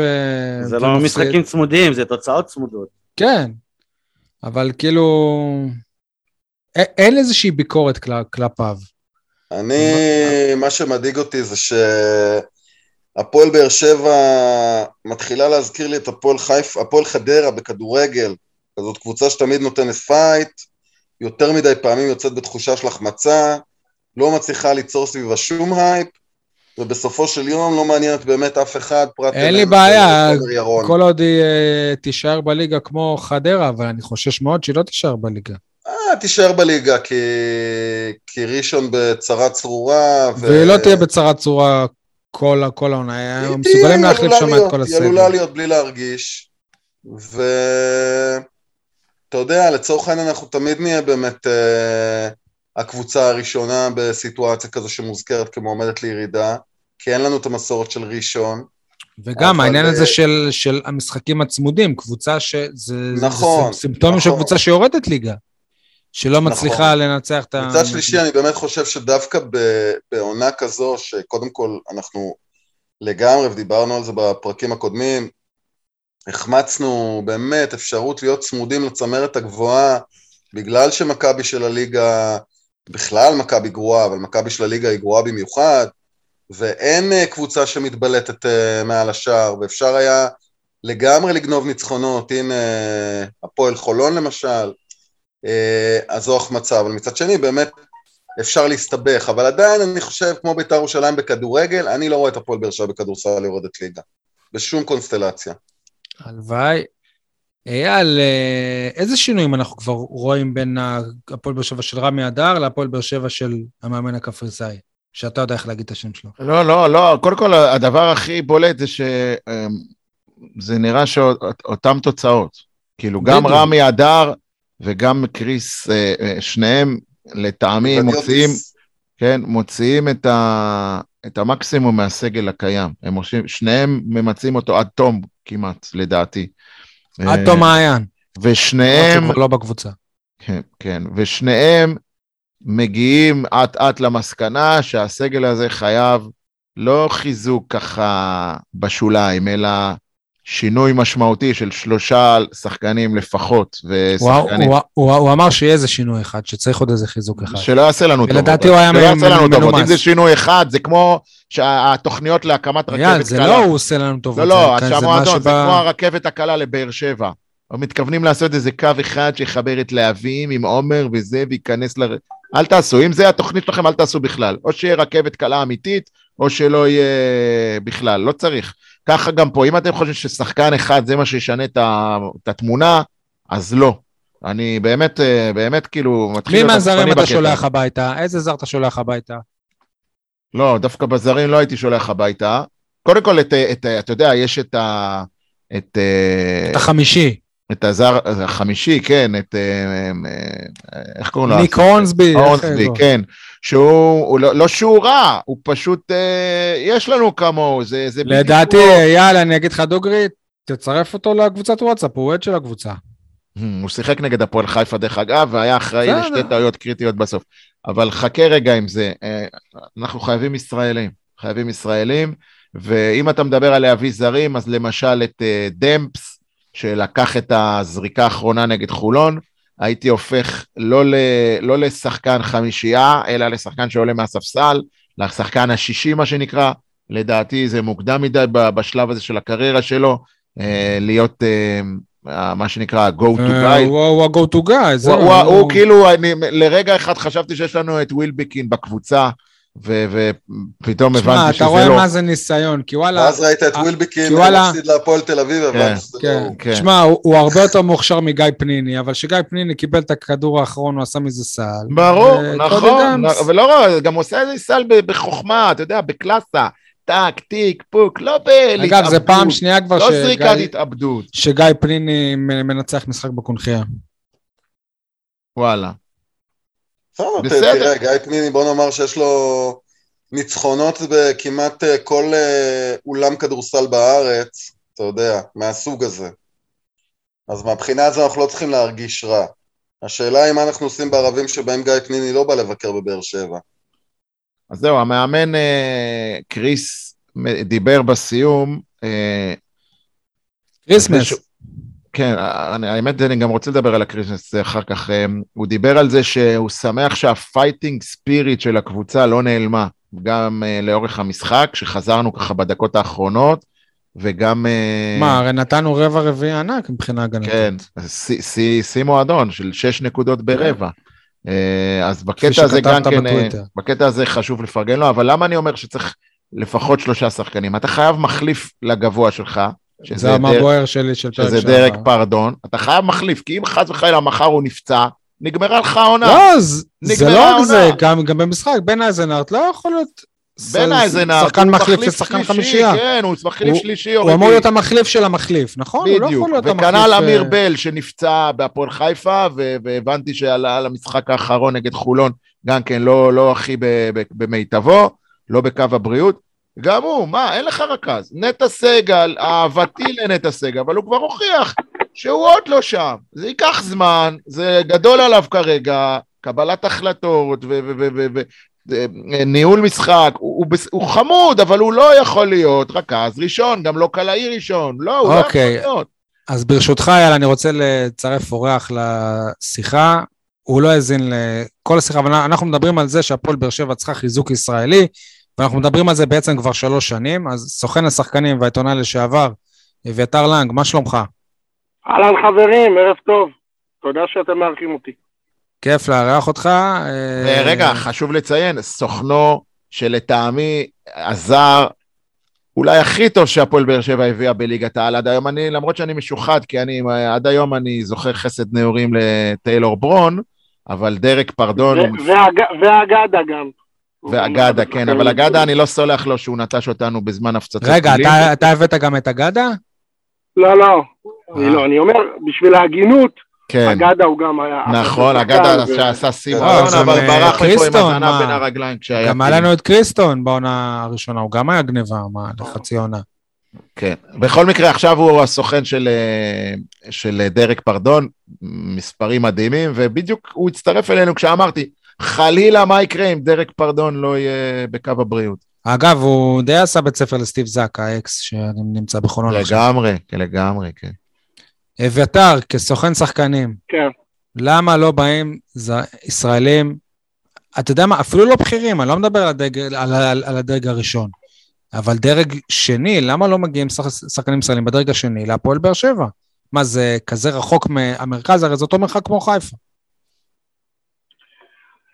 תשמע, זה עניין של סיטואציה של מה יש בשוק. אני חושב שצריך להבין ששוק השחקנים, בטח בגבוהים הישראלים, הוא בלתי אפשרי, והתחרות בסופו של דבר היא נופלת על, על כסף והרבה. אוקיי, אני יכול להגיד לכם, אני יודע שהרבה דברים קרו בקיץ האחרון בקבוצות אחרות, הם שילמו הרבה מאוד כסף על, אה, על uh, ישראלים שלא בטוח שהם שווים, לא בטוח שהם שווים uh, את הסכומים שמשלמים עליהם. ואני לא בטוח שהפועל באר שבע במשחק הזה, אני חושב שהפועל באר שבע... אבל היא חייבת ישראלים, בלי... שלה, אני, אני רק אשלים, שי, ברשותך, אני, אני חושב שהפועל באר שבע עושה איזושהי עבודה שהיא מעניינת דווקא אה, על ידי אה, גם תומר וגם אה, דניאל, הם מחפשים אה, גבוהים ישראלים מתאזרחים בשוק, ואני חושב שהם עושים עבודה לא רעה, בסוף ייפול להם איזה משהו טוב. זהו, אבל, אבל, אבל היו לנו כאלה, היו לנו כמה כאלה. סתם דוגמה, נזכרתי היום בדרך לעבודה במוחמד אבו ערישה. הוא אמנם לא כן, סנטר, כן. אבל איפה הוא נעלם? אני, אני, נכון, אבו ארישה פרש מכדורסל, אבל תראה, באמת? אני אגיד לך, אני אגיד לך מה, כן, אבו ארישה, פרש, למיטב ידיעתי הוא פרש. על זה נאמר אור לאומי לא לבד. כן. אמ, אני אגיד לך משהו, אני חושב שהמתאזרחים, החבר'ה שבאים מהמכללות, קשה להם מאוד פה בליגת העל בעונה ראשונה, הרוב, הרוב המוחלט קשה.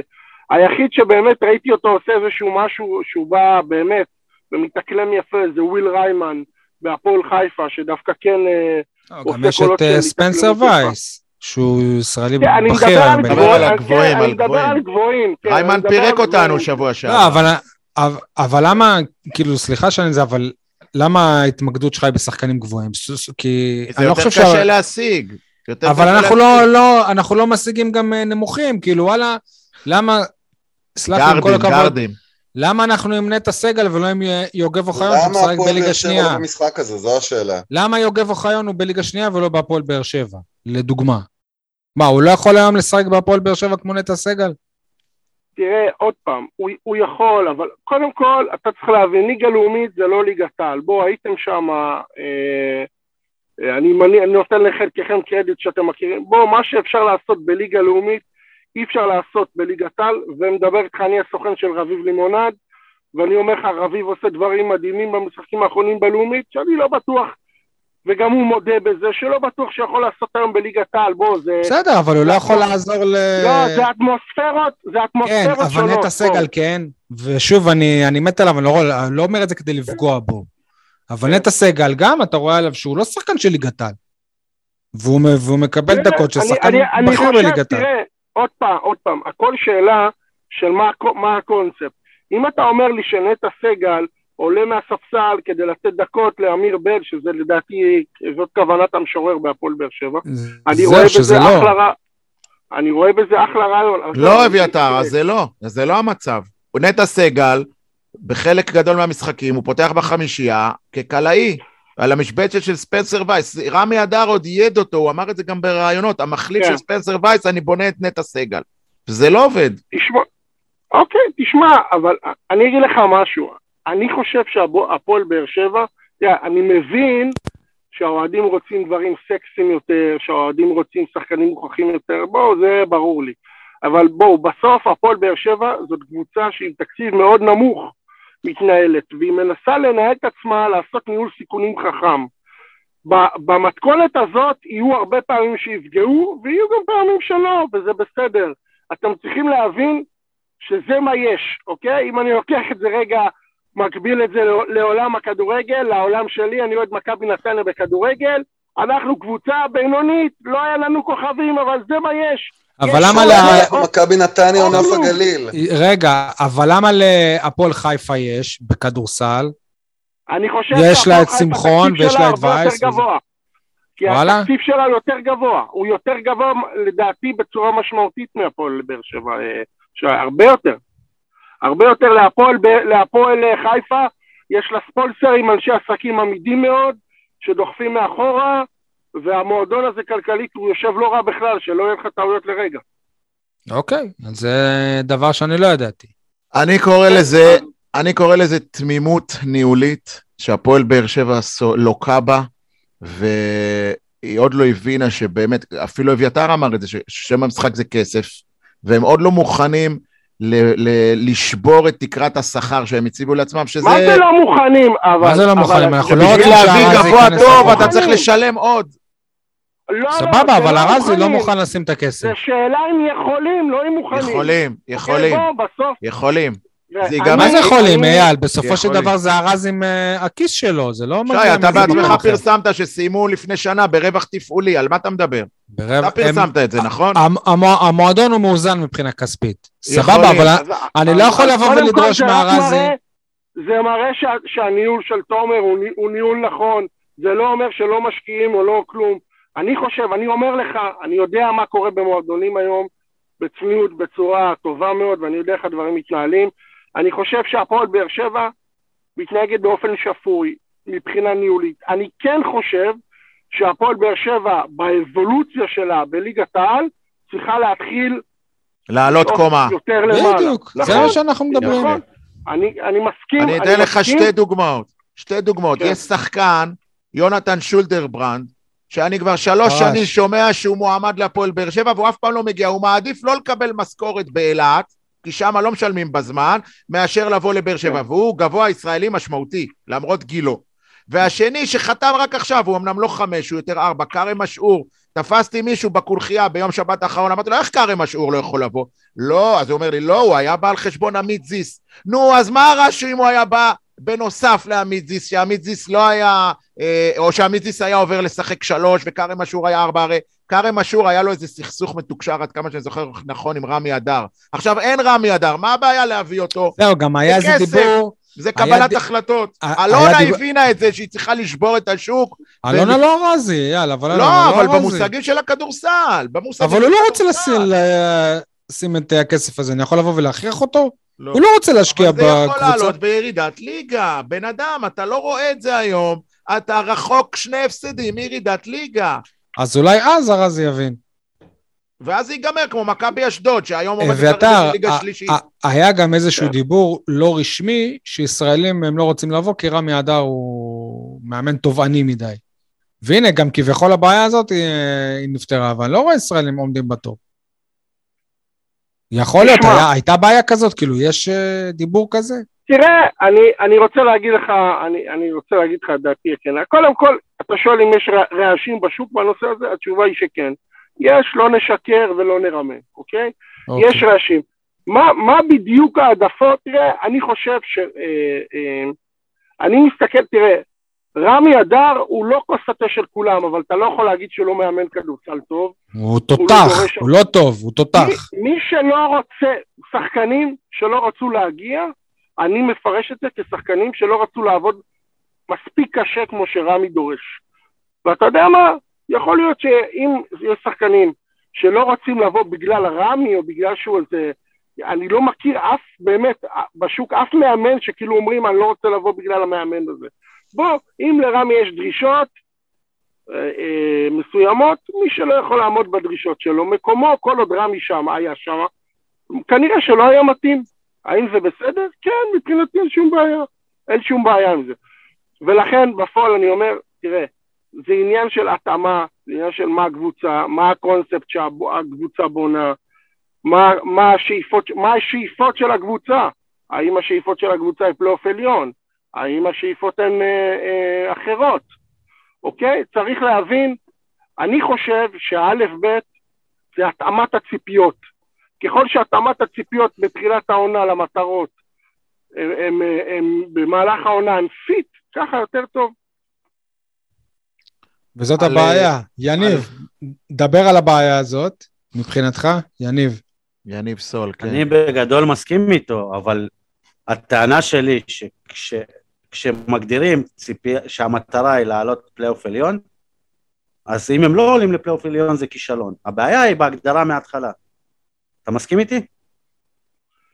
תראה, אני לא, אני לא בטוח, תראה, עוד פעם, אני חושב, אני חי בתחושה שהפועל באר שבע, באמת אני אומר את זה, עם יד על הלב, אני חושב שבאמצעים שיש לה, היא מנוהלת בצורה טובה מאוד. האם זה מה שגחמת האוהדים וזה, אני לא בטוח, אני אומר את האמת. כנראה, קודם שיהיו אוהדים. שכל אוהד היה רוצה קבוצה שתרוץ לפיינל פור, לפלייאוף, אה, להילחם על תארים. בשביל זה אנחנו אוהדים, זה בסדר. לא, אני מדבר, פעם, על, אני... אני מדבר על מקבלי ההחלטות שהגדירו בתחילת העונה שהמטרה היא פלייאוף. אחלה, הפועל באר שבע עוד יכולה לעשות פלייאוף, חברים. בליגה שלנו... אבל יכולה לרדת קורה. ליגה גם, באותה נכון, מידה. ב... נכון, נכון. הליגה הזאת צמודה מאוד. הרמה השנה בליגת העל, חברים, הרמה השנה בליגת העל, לדעתי היא הנמוכה ביותר בחמש השנים האחרונות בוודאות. רמה מאוד נמוכה בכל הליגה. אנחנו רואים את זה בהרבה ups and downs של קבוצות. הרמת האיכות... אגב, אתה רואה את זה גם... רואה... אתה רואה את זה גם אם אתה משווה... דווקא עונה כזו היא עונה הזדמנותית, אביתר. סליחה? דווקא עונה כזו מהווה הזדמנות מבחינת קבוצה כמו באר שבע. אני, אני, תראה, זה נכון שיש הזדמנות, אבל אתה יודע, באר שבע בסוף היא באותו שוק עם כולם, צריך לקרוא, צריך שבאר שבע היא תהיה באיזושהי קוהרנטיות מאוד קיצונית של הצלחה, כדי שהיא תנצל את המחדל שוק הזה, בוא נקרא לו ככה, אוקיי? אמ, ועוד תגיד... פעם, זה עניין של הרבה מזל והרבה מזל והרבה פגיעות. אז זהו, אוקיי, הרבה מזל. אביתר, במזל הבאנו אחד כמו דרק פרדון לפה? לא, ממש לא במזל. בשכל. מה אמרו לו כשהוא בא? מה אמרו לו? אתה הולך להיות שחקן בקבוצה top 8? מה? או שאתה הולך... לא, לא, לא, לא, לא, לא, לא, לא. לא, קודם כל, אה, אה, דניאל רביץ עקב, כל, כל הקרדיט של דרק פרדון זה לדניאל רביץ, בואו נתחיל מזה. אה, דרק פרדון הגיע להפועל באר שבע אחרי מעקב ארוך של דרק פרדון, אני יכול להגיד לכם שבקיץ הם היו מאוד ממוקדים על דרק, מאוד. מה זה אומר? אנחנו רוצים שנייה להבין, אביתר, זאת אומרת, כן. דרק זה שחקן שהפועל באר שבע עקבה אחריו לבד, או שקודם כן. אתה, הסוכן שלו, אומר לי שדרק פרדון, תראו את השחקן הזה.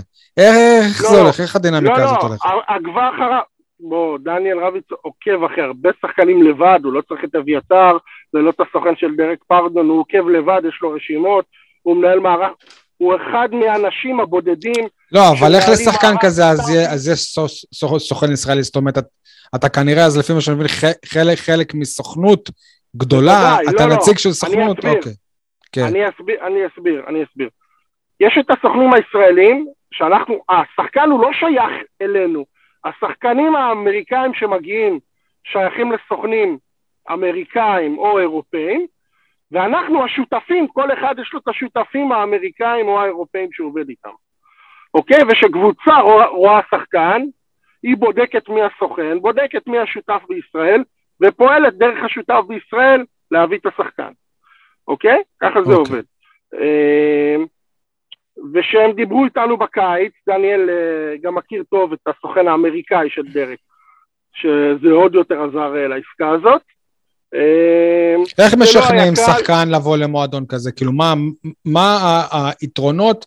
למה לבוא לבאר שבע? למה כדאי לך לבוא להפועל באר שבע? אני חושב ש, שזה, שזה מועדון שהוא אה, מקפצה. ככה אפשר לשווק את באר שבע. לא רק זה, לא רק זה, זה גם מועדון של עבודה, לא רק של מקפצה. תראה, דרק פרדו זה זר שעובד, עובד, אוקיי? הוא בא לעבוד, עושה הרבה אימונים אישיים, אה, עובד, הוא אוהב לעבוד מחוץ לשעות האימונים, ושגם הנושא של רמי וגם דניאל וגם, הוא הבין שיש לו פה איזושהי מעטפת מקצועית שהייתה לו יותר טובה ממה שהיה לו כנראה, מה, מהזווית שלו, בגרמניה ובאיטליה בשנים הקודמות שהוא היה באירופה. אני יכול להגיד לכם גם שדרק מאוד רצה לעבור למדינה שאין בה נסיעות ארוכות, כי אני יודע שהנסיעות בגרמניה מאוד הפריעו לו, אה, וזה היה חלק מהשיקול שלו. וכן, ודרק הבין גם שבהפועל באר שבע יש לו הזדמנות לעשות אה, אה, מספרים טובים בליגה טובה, כי אין מה לעשות. ישראל בסוף, מספרים בישראל זה מספרים שנחשבים באירופה הרבה יותר טובים מלעשות מספרים בליגה גרמנית, שלדעתי לפחות הרמה שם הולכת ויורדת, אה, בחלק, אה, בחלק העיקרי של ה-BBL, של הבונדסליגה, ולכן לבוא ולעשות מספרים בישראל זה מקפצה, כמו שאתה אומר, הרבה יותר רצינית מאשר אה, בגרמניה. תגיד, ואיך הפועל באר שבע שומרת על אה, שחקן זר שמגיע אליה ומתגלה כשחקן טוב? כי, כי זאת הבעיה הגדולה של באר שבע, שצריכה להמציא את, את עצמה מחדש כל הזמן. תשמע, זה, זאת המטריה בכל מועדון שאין לו אמצעים כלכליים אה, בלתי נגמרים. אתה יודע, אנחנו רואים את זה, זה לא רק בכדורסל, זה גם בכדורגל, אתה רואה. כמו עמרי גנדלמן, מועמד להפועל באר שבע. אוי, אני מאחל לכם שתיקחו אותו, כי אנחנו רוצים לעשות עליו הרבה כסף, על שחקן שהיכולת שלו היא נמוכה ביותר. נשמח מאוד אם תעשירו את הקופה שלנו. אה, אתה אומר אה, זרגרי 2. לא יקרה לנו מזה. זרגרי הנתניאתי. עומרי בן ארוש 2, אחד על אחד. ממש, הכל במבנה גוף ובחוסר כישרון, לדעתי לפחות. טוב. אבל אה, זה מה שנקרא אבל- במעבר. אבל באמת- אותו עד לבלגיה כנראה. אז מה שאנחנו צריכים להבין, שאם הפועל באר שבע מ- מביא הזר והוא טוב, הוא כנראה לא יהיה פה יותר מ- מעונה. תראה, זה, זה האבולוציה של, ה- של, שוק, של שוק השחקנים. אתה גם צריכים להבין עוד משהו, ואני אכניס אתכם בקצרה, אה, לא אקדח לכם על הנושא הזה. שוק הגבוהים השנה הוא שוק הבעייתי ביותר שהיה בעשור האחרון. המחירים של הגבוהים, של גבוה טוב בשוק, הם מטורפים. דרק פרדון היום, מבחינת שווי שוק, הוא שווה פי שש או פי חמש מה שהוא מרוויח. זהו, וואלה, אם נגיד אה, קבו- קבוצה כמו חול- חולון, כן. שהיא קבוצה גדולה בכ- בכדורסל הישראלי, מביאה שחקן כמו סטיב זאק, ש- שאנחנו אוהבים את סטיב זאק, אבל כן. הוא לא יכול להיות גבוה בכיר בליגה הישראלית, זה אומר הרבה. אני, לא, בליגה, לא חושב שהוא לא יכול להיות, שי, לא יכול, אני חושב שהוא כן מה, אני- אני לא זוכר אותו בהפועל באר שבע כמו שהתלהבנו עכשיו שי, סטיב זאק מפרדון. הוא מלך הריבאונדים של הפועל באר שבע. כן, אבל לא יודע, אבל עובדה, אני לא אני זוכר אותו כזה, כאילו... לא, אני חושב שהוא גבוה, אני חושב שהוא גבוה טוב, סטיב זאק, בוא, אני חושב שהוא גבוה טוב. סבבה, כן, סבבה. אולי לאירופה זה לא יספיק. טוב. כן, אני חושב שהוא גבוה טוב, גם בחולון בו יש לו גם תמיכה של שחקנים יותר איכותיים בגלובל, מה שהיה לו בבאר שבע, הוא יכול לעשות אה, דברים טובים, אני לא חושב שהוא... טוב, אז הדוגמה שלי לא לך נכונה, סליחה. הכי טוב בליגה, אבל הוא גבוה דומיננטי מאוד. איפה ממוקם. אה, פרדון, ואתה משוחד פה, אבל זה בסדר. הוא אמר, פי חמש, שש מהשני. לא, אבל איך הוא בליגה? הוא אחד הגבוהים הכי טובים בליגה. כן, בוא נאמר שבשביל האובייקטיביות נגיד שדרק לדעתי הוא בטופ שלוש בוודאות אה, של באר שבע. אגב, פרדון הוצע גם להרבה קבוצות, וזה מצחיק כי הרבה טלפונים שלי ממאמנים אחרים בליגת העל הם... אה, איך לא הבאת לנו אותו? בוא, חי- לא, לא, אני הצעתי. למה לא אמרת שהוא כזה? אה. זהו, אז uh, יש הרבה בבכי ונהי, מה שנקרא, והכה על חטא בנושא של דרק, כי אני חושב שמה שדניאל זיהה וידע, האחרים לא. Uh, ועוד פעם, אני נותן לו את הקרדיט, כי באמת מגיע לו פה את הקרדיט uh, המלא על דרק פרדון. Uh, אני אגיד אפילו קצת... בעצם גם מזה שהוא סוכן, זה בעצם היתרון שלו, שהוא חי את הדברים האלה, והוא יודע לזהות. הוא היה סוכן, נכון. זה כן, הוא- המקצוע שלו, כאילו, כן? בגלל זה הוא בהפועל באר שבע. נכון, וזה התפקיד שלו, ובגלל זה אני אומר לכם גם, תבינו, אה, פוזיציה של דניאל רביץ ואיש מקצוע כמו דניאל, אין כמעט בליגת העל. אני אומר את זה באמת, בהגינות. אני חושב שדניאל הוא גם איש מקצוע טוב, הוא לא פראייר, הוא מכיר את הסוכנים, הוא מכיר הרבה מאוד... דניאל רביץ. זה הוויצ'יט שלנו? כן, כן. אוקיי. ב- ב definition, כן. כן, כן, זה מה כן, לא בגובה. בהגדרה, כן. אנחנו לא אף פעם. לא- לא מצליחים להבין מה התפקיד אבל ביופי הוא גובר עליו, כן? כן, אה, אין ספק. אין ספק. עוד- עוד- עוד שאלה אחת, שי, אני ועדי, אני לא כן. אוותר גם לכם הפעם, עם קמפיין רון ציפר, אתה מכיר את אה, את העניין של ציפר? הביאו מה, הוא שחקן, הבחור מאשקלון? כן, כן. כוכב במרכאות נבחרת הנוער, והגיעה שעתו היפה, והוא לא... וכותרות, חתם בבאר שבע, כן, וזה... חשבנו שאנחנו הולכים להחתים את היוסי בניון הבא, והנה התחילה העונה, והוא משחק באשקלון, שזה לפי ההסכם בין המועדונים, בליגה א', ולא ראינו אותו אפילו דקה. ליגה ארצית, ליגה כן, ארצית. כן? משחק שם, והוא הוא, הוא בא אולי לשני אימונים בשבוע, הוא לא בא אפילו למשחקים של הבוגרים של באר שבע. כאילו, בשביל מה כל הטררם הזה? ועכשיו מה, אנחנו יודעים שלהפועל באר שבע יש בעיה של קלעי, וקל וחומר שכל האסכולה של רמי אדר הייתה שלשות, שלשות, שלשות, וזה בדיוק ציפר. אז מה הבעיה לפחות שהוא יהיה שחקן 11-12 ברוטציה? מה, מה, מה, מה, מה ה big deal פה, כאילו? אני לא מבין. אולי אנחנו באים מעולמות כדורגל, שאתה יכול להכניס שחקן נוער, והוא פתאום יעשה לך איזה גול ויהיה מלך ליום אחד. כנראה שבכדורסל זה לא עובד ככה. אני, אני, אני אישית לא מכיר את הסיפור של ציפר בשום צורה, אז אני לא יכול אה, כל כך לקחת חלק בתשובה הזאת. אני רק חושב שהוא כן כישרון, ואני חושב שהוא כן יכול אה, לתת אה, דקות בליגת העל. אמ, צריך להבין, אבל עוד פעם, זה חלק מהתנהלות בניהול של שחקן. אני לא יודע, הוא חתום בבאר שבע, לא חתום, זה... חתום לכמה שנים. כן. סליחה, הוא חתום? לכמה שנים, כן. כן. אוקיי, אתם, אתם בקטע הזה יודעים יותר טוב ממני, אני לא מכיר את זה. אבל כן, אני חושב שאם אפשר להביא אותו, זה תוספת אה, כליאה חשובה מאוד לקבוצה. אין ספק. טוב. אביתר, אנחנו סומכים עליך שתביא לנו עוד כמה כאלה שיהיה לנו קשה להיפרד מהם ונאלץ להיפרד מהם. הלוואי. זה חלק מהדיל. תודה, נכון. ממש תודה. בכיף. תביא לנו את תומר גינה, תומר גינה. היה כיף. תודה. ביי חברים, שיהיה לכם ערב נעים ותודה שאירחתם אותי, ביי ביי. ביי. טוב, אה, נקווה שיהיה איזה שיפור בכדורסל, גם מבחינה מקצועית בפועל, וגם ש... אני חייב, חייב, חייב לסכם את הדיון הזה על הכדורסל. אני מאוד נהניתי. מה? מה יניב? לא שמענו? יניב, הרדמת אותו נראה לי. לא, הוא דווקא היה דרוך. אני בכלל דיברתי על הכדורסל, גם לי יש משהו להגיד. אז קדימה, קדימה, דבר, בשמחה. אני חושב שקבוצה שכבר כמה משחקים מובילה במעל 20 הפרש, הבעיה היא לא קבוצה שעומדת לרדת ליגה, אלא איך גורמים לזה שגם אם יש ירידה, שלא יהיה מהפך, אלא שומרים לפחות, אתה יודע, להפסיד בחמש, אה, סליחה, לנצח בסוף בחמש, בשש, שזה לא יהיה צמוד ותפסיד את זה בסוף המשחק. כי אם הם יכולים לעלות ל-20 ומשהו הפרש, אז הם יכולים גם לשמור על, ה... על לפחות חצי מה... זהו, זה מה שאני אומר מתחילת, מתחילת הנושא הזה של הכדורסל, שאין לנו עומק בספסל. שחקנים מגיעים לרבע שלישי, ל- ל- לרבע רביעי, עייפים, עם בעיית עבירות, פצועים, לא יודע מה, איבדו ביטחון, בקבוצה אחרת, נניח בחולון, יורד רפי מנקו, נכנס גיא פניני, יורד סטיב זאק, נכנס הזר הזה, לא זוכר איך קוראים לו, ש, שגם כן כלל לנו שתי נקודות חשובות במאני טיים. כאילו, אצלך אין את זה. יורד פרדון, נכנס אייזנארט, יורד אמיר בל, נכנס אה, עידו שבת. זה, זה אין פרופורציות. ראינו לא את גילינסקי לפחות. אה, גילינסקי, כן.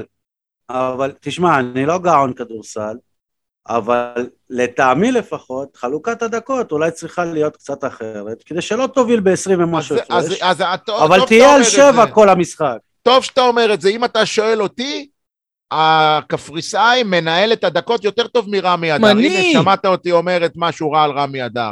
רמי אדר היה לו רוטציה של 7-8 שחקנים, הקפריסאי העלה את הרוטציה שלו לתשעה עשרה, כי הוא נותן יותר דקות לשחקנים ברבע שני וברבע לדעתי שלישי. לדעתי כי הוא מנסה לבדוק את כל הסגל שלו. גם, ואז מה מי... קורה? הוא מאבד את היתרון שהוא עשה עד אמצע רבע שני, הוא מאבד את היתרון שלו.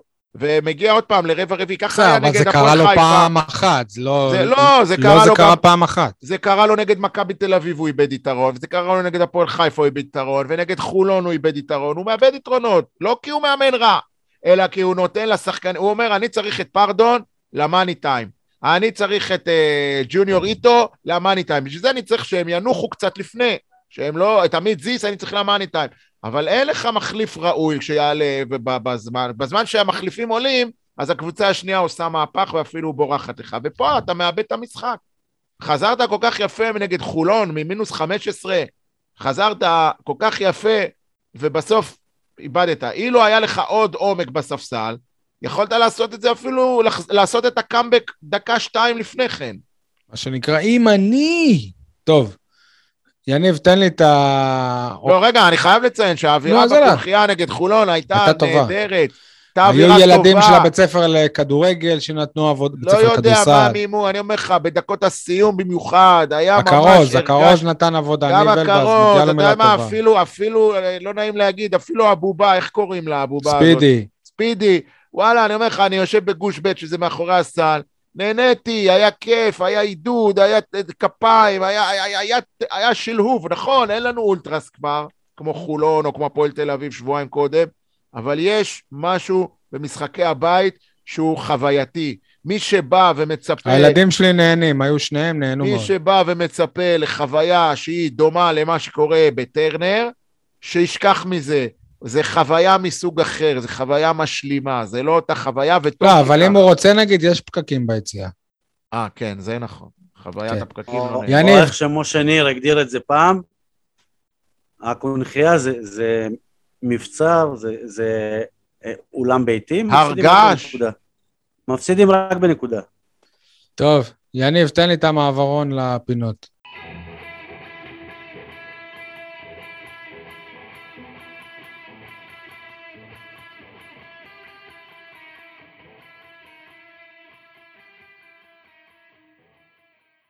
טוב, אז uh, כולם מדברים על?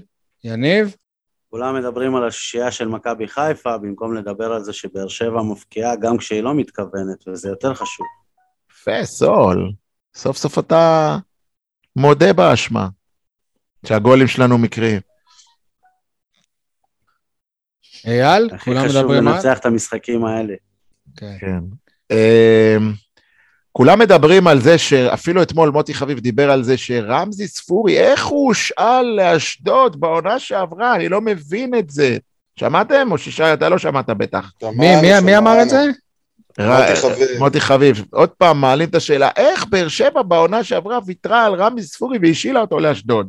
זה כמו אז, לשאול אה, ההפך, זה כמו, זה כמו לשאול אה, איך שחקן כמו רועי גורדנה הגיע מאשדוד לפועל באר שבע. לא, אז אל תגנוב לי את ה- את העוקץ, את הפאנץ'. לא, לא ידעתי. כי אני שמעתי פודקאסט עם, אה, לא זוכר אפילו איפה, יסלחו לי האנשים שעשו אותו, עם אה, נאור סבג, ידידנו, אה, בן עירנו, והוא אמר שם משפט שמהדהד לי, אני רשמתי אותו, וברשותכם אני אצטט, זה לא פינת ציטוט השבוע, יניב, אבל נאור סבג אמר, על רן בן שמעון, שאלו אותו מה ההבדל בין, להתעל- מה זה להתאמן אצל רן בן שמעון, אז הוא אמר, רן בן שמעון מלמד אותך לשפר את קבלת ההחלטות שלך במגרש, הוא לא רק מעמיד אותך על המגרש, אלא גם מלמד אותך איך להשתפר כשחקן בקבלת ההחלטות. אתה מבין?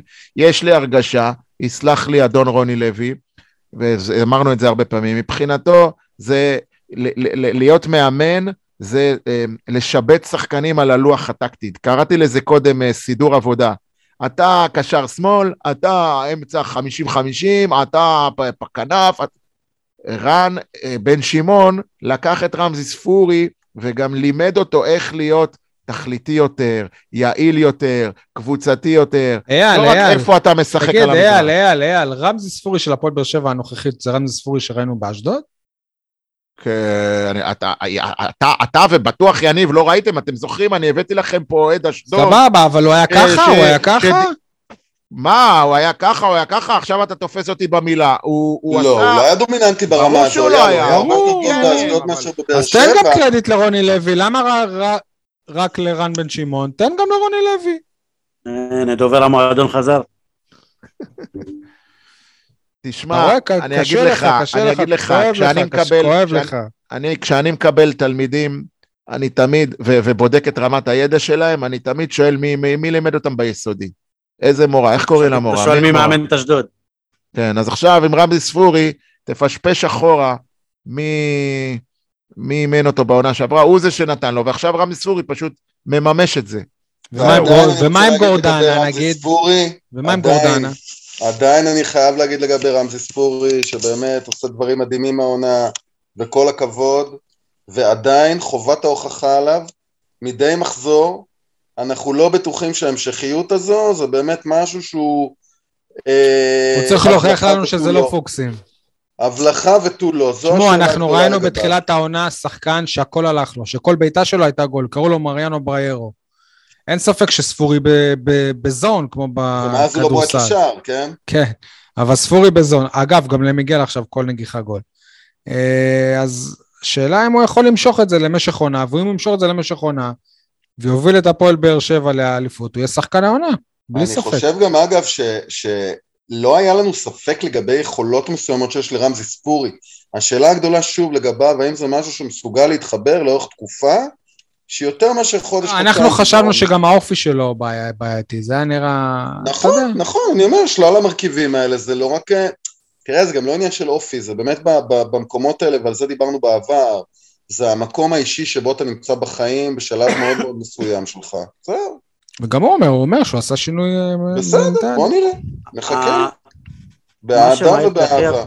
מה שמעיד הכי הרבה על רמזי ספורי זה דווקא לא הגול שהוא הבקיע, אלא המהלך ב- במשחק שהוא איבד כדור, שפעם רמזי ספורי שאיבד את הכדור היה הולך בכלל לצד השני, מרים ידיים, נכון. נכון, נכון. פה הוא רדף אחרי השחקן, עשה פאול, פאול מכוער, אבל הפאול הכי חכם שיש, זה היה מרגש. וזה- וזה רמזי ספורי ש- של השנה. אז אני רוצה לדבר על גם מהלכים אחרים של רמזי ספורי. מחזור אה, ראשון רמזי ספורי כובש, רץ לחבק את אלטון הקולציה שלפני זה פישל בקפריסין, הורחק, ומאז גם לא ראי- ראינו אותו, עזב את הקבוצה, הוא רץ לחבק אותו. מהלך שני, מסיבת העיתונאים אחרי המשחק נגד אה, ביתר, כולם מדברים, רוני לוי, מדברים, מדברים, מדברים, מדברים, שאלה ראשונה לרמזי, רמזי אומר לפני הכל, אני רוצה להודות לאסי רחמים. וואלה, יש פה גם בן אדם שגם בהתנהלות שלו, הוא מראה שהוא גבר. מהלך שלישי שלא סיפרתי לך עליו, שי, במשחק נגד, מה היה? נגד הפועל תל אביב. הוא בא ליד הדרומי. הוא לא שיחק הרי. לא, אז אולי משחק? לפני זה. אולי משחק כן. לפני זה.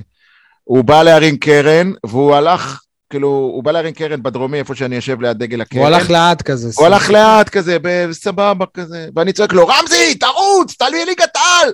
הוא הסתכל עליי ונתן ספרינט. לפני שבוע הוא התראיין, ומה הוא אמר? אייל חטב אמר לי כך. לא, פ- הוא אמר משהו כזה, פעם צעקות מהיציע היו מוציאות אותי מריכוז והייתי עונה לאוהדים, היום אני מקבל את הביקורת שלהם באהבה. פעם הוא עוד היה עונה לי, סתום את הפה שלך, הפנים, יא... הפנים. כן. היה יורק עליך אולי. היום הוא מקבל, אני אומר לך, אתה יודע איך אני התרגשתי שאני השפעתי על... הוא אשכרה לקח את הכדור ורץ, נתן ספרינט לקרן. אהבתי. הגיע? טוב. אה, עדי, כולם מדברים על? כולם מדברים על uh, בעיית החלוץ uh, השני של הפועל באר שבע, החלוץ שמשחק ליד רוקאביצה, ועדיין אף אחד לא מדבר בהקשר הזה על איתמר שבירו, שגם במשחק שבו הוא לא מבקיע בקריית שמונה, הוא מוכיח כמה שהוא חלוץ מצוין. אני מאוד מקווה שהתחנה הבאה שלו תהיה אירופה. הלוואי, הלוואי, הלוואי. אני רק מזכיר שלקריית שמונה יש אופציה לרכוש אותו. אה, כולם מדברים אתה על... רוצה משהו להגיד על אה, קצב? זו ההזדמנות שלך להכניס על קצב, שאמור לקבל דקות בהפועל באר שבע וזה. חלוץ ענק, ב- בלאומית, מהנוער. אז לא הבנתי, למה אתה... כאילו מה, אני לא הבנתי את העקיצה. לא, טוב, זה לא רק שבירו. כולם מדברים על הפועל- את קצב. על- כולם מדברים על הפועל באר שבע כדורגל והעניינים שלה, כל הצרות של הפועל באר שבע בכדורסל. במקום לדבר על אה, קבוצת אה, אסה בן גוריון בכדורעף, אה, נשים, שזכתה היום, היום, יום אה, שני באליפות אה, אסה, אחרי שניצחה את אוניברסיטת רייכמן הרצליה. היא תייצג את אה, ישראל באליפות אירופה בקיץ בפולין. ברכות לקבוצה, לשחקניות, ולאיש הכל יכול במערכת, ירון שוורץ. אה, יניב, מה זכרת על זה? קודם כל, לפני זה, אני, אני אוהב שאתה מכניס את החברים שלך, כי כולם מדברים, אמורים לדבר על כדורעף נשים. זה, זה יפה. לא, כולם מדברים על, אבל אנחנו צריכים, בדיוק בשביל זה קיימת הפינה הזאת. יניב. אוקיי. מה, מה זה אה, שנייה? אז, אז, אז בזק כבר אמרת את החרטא שלך, כי זה היה חרטא. גם, נכון, אבל יש לי עוד אחת יותר גדולה. אוקיי. מה זה החרטא הזאת שבאים בטענות על מצבים נייחים, מזה שבאר שבע מפקיעה רק ממצבים נייחים, וכשמכבי חיפה עושה את זה, אז זה גאונות, זה ויזינגר והכל. כי עכשיו, לא הפועל- יכול להיות... רגע, רגע, שנייה.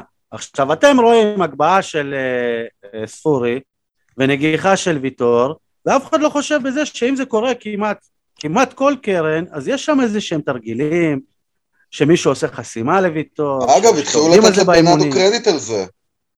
יניב. אז כשיש כל כך הרבה שערים במצבים נייחים, סימן שלא לא בטוח שהכל מקרי. מכבי חיפה כל שבוע ממציאה את עצמה מחדש.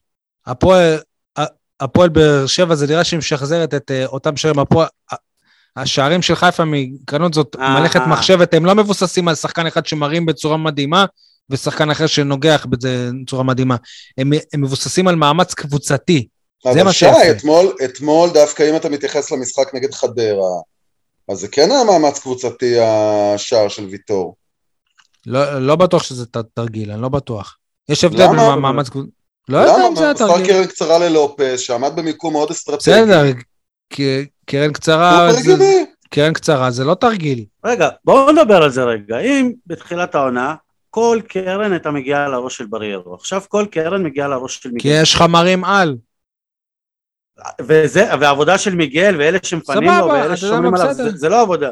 ש, ש, ש, ש, שימשיכו ככה, אני חושב שמה מה שקורה עם, עם מכבי חיפה זה, זה משהו אחר. בקיצור, אתה לא נותן קרדיט לבנאדו? זה מה שאתה אומר? עזוב בנאדו, לא אם, אם לא. רמי אדר היה עובר בטעות ליד uh, טרנר, אז אז שי היה אומר, איזה יופי, הביאו מישהו מהכדורסל שיראה להם זה לא אני אמרתי, זה אייל אמר את זה. סבבה, הנה, ותראה באמת המאמן שהקשיב לו, תראה לאיזה רמת אומנות הוא הגיע עם המצבים הנייחים. בסדר, אה, אייל, מה זה החרטא הזה? החרטא שלי, אה, מצטער שאני אומר את זה, קשורה לאביב סולומון, אבל לא ישירות לאביב סולומון, המגן השמאלי, אלא לעובדה שבשביל לשדרג את העמדה, הבאנו את אלדר, לופ, את אלדר לופז, סבבה. אני שואל, לא יכולנו להשאיר את דודי טוויטו במקום אביב סולומון? כאילו, מה ה big fucking הבדל בין אביב סולומון לדודי טוויטו? כאילו, איפה פה אתם רואים פערי רמות?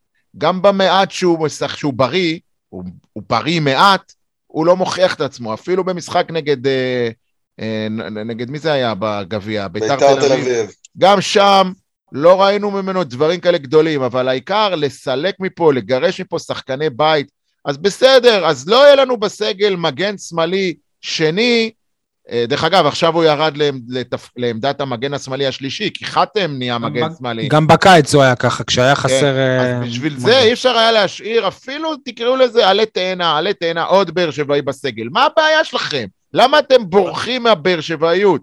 אני הייתי מבין אם באמת משדרגים את העמדה, אבל לא שדרגו אותה. וואלה, אביב סולומון זה לא שדרוג. שלא לדבר זהו, על זה זה. החרטא.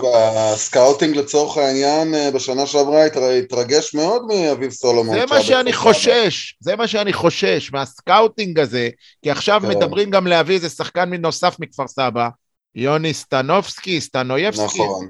אני חושש שזה אותו סוכן, או אותו גורם, או אותו איש סקאוט, שיושב לברדה, קחו את סטויאנוביץ', אתם תצטערו, ככה אמרו שנה שעברה. שי, אתה זוכר, דיברנו בשנה שעברה, היינו בהלם, איזה סכומים אלונה הייתה מוכנה לתת בשביל יצחק לשחרר שום את אמר, אלונה הציע לי חצי מיליון, כן, יודע, הייתי משהו. בהלם, על זה חצי מיליון, כאילו, מה הוא עשה? ועל טוויטו, כאילו, אתם יודעים דרך אגב שטוויטו, הגול 2-1 של הפועל חיפה עכשיו נגד... אה, כן, זה הוא בישל. הוא, הוא לא בישל, הוא בעט לשער, השוער הדף, וממן דחק פנימה, בעט פנימה. אבל כאילו, אני אומר, אם כבר, אין לי בעיה, במקרה של אה, לשדרג עמדה, סבבה. אבל פה לא מדובר בשדרוג עמדה, סתם מדובר בשנאת באר שבעים. טוב, אה, איפה היינו בחרטות? עדי. כן. אני רוצה להבין, מה זה החרטא הזה? משחק מרכזי, מכבי תל אביב נגד מכבי פתח תקווה. מישהו יכול להסביר לי? לא, ברור, מה, הבעלים. של ערוץ הספורט זה מכבי תל אביב. לא אה. נגד אוקיי. מכבי פתח תקווה? ברור. הוא צריך לשדר, למה, שים לב, תעקוב אחריי, אני יודע שאתה רואה אחרי הר- הרבה ערוץ הספורט. שים לב שמסיבות עיתונאים של מכבי תל אביב תמיד משודרות ב live. גם גם ב ONE. כדורגל, גם כדורסל. גם- מכבי חיפה, באר שבע, אפילו הפועל, לא משודרות ב live. שים לב לדבר הזה. שים לב, אני פעם כתבתי על זה בטוויטר, שים לב שיש טקס הצגת שחקנים במכבי תל אביב כדורסל במנורה, מראים את מכבי תל אביב עולה לפרקט בשידור ישיר. כשעוברים ליריבה, אלא אם כן היא הפועל ירושלים או חולון, נניח נגד באר שבע, כשבאר שבע עלתה לפרקט, עברו לפרסומות, עברו ל- ל- לשדר תשדירים. ככה זה, ככה אתה בונה את, ה... את הדבר הזה שנקרא מכבי תל אביב, בשידורים ובדברים, באמצעים הפשוטים האלה, בלי שנרגיש... אפילו. שימור המותג. כן, בדיוק. בסדר, אבל זה בגלל שהשחקנים של באר שבע כדורסל לפעמים, יש רבעים שהם גם עוברים לפרסומות. אם הם מנצחים כל משחק, אז אולי עוברים עליהם יותר. עדי, אני לא זוכר. עשית חרטא? כן, זה היה חרטא. אוקיי, סליחה. מה זה החרטא הזה? דברים קשים קורים לזיכרון שלך כשאתה באילת, שי. כן, לפני- זה עד שזה מגיע ונשאלת לכאן. השאלה, האם מה שקורה באילת נשאר באילת? לזיכרון ולשיער. אני מקווה לא לשכוח באילת את כל מה שקנינו, אני מקווה שזה לא יישאר באילת. אה, טוב, לפני שלושה שבועות, אה, חודש, ביקרנו את הטקס שעשו לזכרו של אמציה לבקוביץ' ז"ל, אז אני אומר, מה זה אחת הזה? הטקס לאסי רח- רחמים. כביכול הם עכשיו אמרו, טוב, נפיק קצת לקחים, נעשה משהו יותר רציני. אני אומר, תראו את הטקס שהפועל באר שבע עשו לאיש הכדורסל הבאר שבעי, השופט האגדי סמי ארושס, זיכרונו לברכה, שנפטר בתחילת אה, דצמבר. איזה יופי, איזה מכובד. ואני שואל את אוהדי הפועל באר שבע, על זה אספתם כסף מאוהדים, כאילו על הפוסטרים העלובים האלה של... תכננתם, כאילו, מה זה החרטא הזה הטקס הזה? גם, גם כאילו זה היה נראה גם כמו חיקוי כזה של הטקס הקודם של אמציה, כאילו לאמציה הבאנו שחקני אליפויות שעמדו בצד ולא קשורים, עכשיו הבאנו עובדי מועדון מפעם שעבדו בצד ולא קשורים. לא יודע, אה, אולי תמצאו איזה איש אה, טק- טקסים ותתייעצו איתו. לא, אני, אני, אני אעזור לך, אני אעזור לך בשנייה. כאילו, בעבר גם התעסקתי בדבר הזה, וחלמנו, פינטזנו, שאני מדבר על ימי וסרמן. שיהיה מסך. שיהיה מסך, ושתהיה מערכת שמע, שבן אדם אומר משהו, ושומעים אותו בכל האצטדיון באקוסטיקה טובה. עכשיו יש את שניהם. מה שאני אומר, גם במקרה של אמציה, שאפשר היה להקרין איזה סרטון אה, תהילה, וגם עכשיו, ו, ובאופן כללי גם בזמנו הצעתי ראיון כמו לעשות כמו בארצות הברית, שכוכב המשחק, נניח איתי שכטר, הקהל לא הולך, איתי שכטר עומד בעיגול האמצע, ומראיינים אותו וכל הקהל שומע את זה. סתם ככה דרך, דרך אגב, זה יפחית את הפקקים. בטניס עושים את זה. כן, זה יפחית את הפקקים דרך אגב, כי אנשים ירצו להישאר ואז אה, יהיה פחות עומסים בחוץ. אז מה היה קורה אם הייתם נותנים לאסי רחמים? אסי יודע לדבר. אסי, תגיד כמה מילים לקהל. תגיד כמה מילים לקהל. אני סתם דוגמה, אני הצעתי לה, אני, מי שישב לידי בדרומי, אה, שמע את זה. אם אני אסי רחמים, יודע מה, לא, לא, לא, לא, לא, לא אמרתי את זה לאסי, אבל הנה אני אומר את זה כאן. וואלה, כי אם אני אסי רחמים, אני לא בא בחליפה ועניבה ל- לטקס, אני בא במדי שוער. אתה יודע איך הקהל שר לו? אסי, אסי, אסי, רחמים, שוער מספר אחד. אם אני הייתי בא לטקס בתור אסי רחמים, הייתי לובש על עצמי נעלי פקקים, עפודת שוער. אבל הם לא נפרדו, המ- המועדון לא נפרד מהשוער, עם כל הכבוד. לא יודע, אבל אסי רחמים עם כל המנכ"לות שלו, תמיד בעיני הקהל הוא השוער האגדי, והשיר שלו אפילו, הם לא שרים לו, המנכ"ל מספר אחד, הם שרים לו השוער מספר אחד, אבל אתה יודע מה?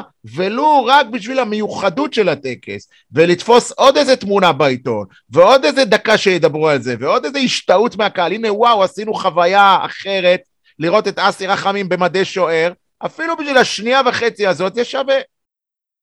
מה שכן נראה שהם. השתדלו, השתדלו שלא יהיו טעויות, הכרוז הקליט את הקטע קול עוד לפני זה. כן, שמענו את זה. כן, יניב. בגדול, הבעיה הכי גדולה שלי, ואתם פספסתם פה, זה שהפרידה מאסיר רחמים לא הייתה צריכה להיות הפרידה של העובדים מאסיר רחמים, אלא פרידה בדיוק. מה... של הקהל מאסיר רחמים, ופה זה לא קרה, כי ברגע שהעובדים נפרדו מאסיר רחמים, הייתה מוזיקה של המינהלת, אפילו את העדות של הקהל לא שמעו. גם זה עובדים שנפרדו כבר, זה- זה עכשיו, עובדים שלא לא עובדים במועדון, הפועל- מה- מה אני לא הקשר, מאשים כאילו? רק את הפועל באר שבע, כי מבדיקה שלי, יש לוח זמנים מאוד צפוף והכל, גם באר שבע אשמה שהייתה צריכה אז לעשות... תעשה את זה במחצית. אבל היו הרבה, אה, בוא נגיד, החמרות שהמינהלת לא נתנה, או כל מיני דברים כאלה, הכל ביחד היה פה פספוס. מה שאני מעדיף לפעם הבאה, תעשו משחק פרידה של כוכבי עבר, עם אסי רחמים, שלא קשור למינהלת, ואז כל האירוע הוא פרידה אחת גדולה. וזה גם נותן לקהל להיפרד מאסי. טוב, אנחנו עכשיו אצל סול בציטוט השבוע. תשמעו, הייתה לי עבודה מאוד קשה על ציטוט השבוע, כי הפועל באר שבע בדרך כלל לא, לא משחררת רעיונות, והשבוע הייתי צריך לקרוא אה, כמעט, חצי מהסגל נתן יניב, רעיון, גם עוד לא עשינו. פרק- פרק ספיישל על הרעיון שלך עם אה, רוקאביצה. זהו, את זה. נגיד, נגיד, ב- בשבוע משעמם שרק לי נותנים לראיין, אז הייתי בוחר את רוקאביצה כציטוט השבוע, בדוק, כי זה שלי, אבל uh, החלטתי דווקא ללכת על איתי שכטר, שהציטוט שלו מתוך כל הציטוטים משך אותי הכי הרבה. לדעתי זה היה בוואלה. אה, איתי שכטר, יש כאלה שהולכים לפסיכולוגים, אני הולך לתפילה טובה.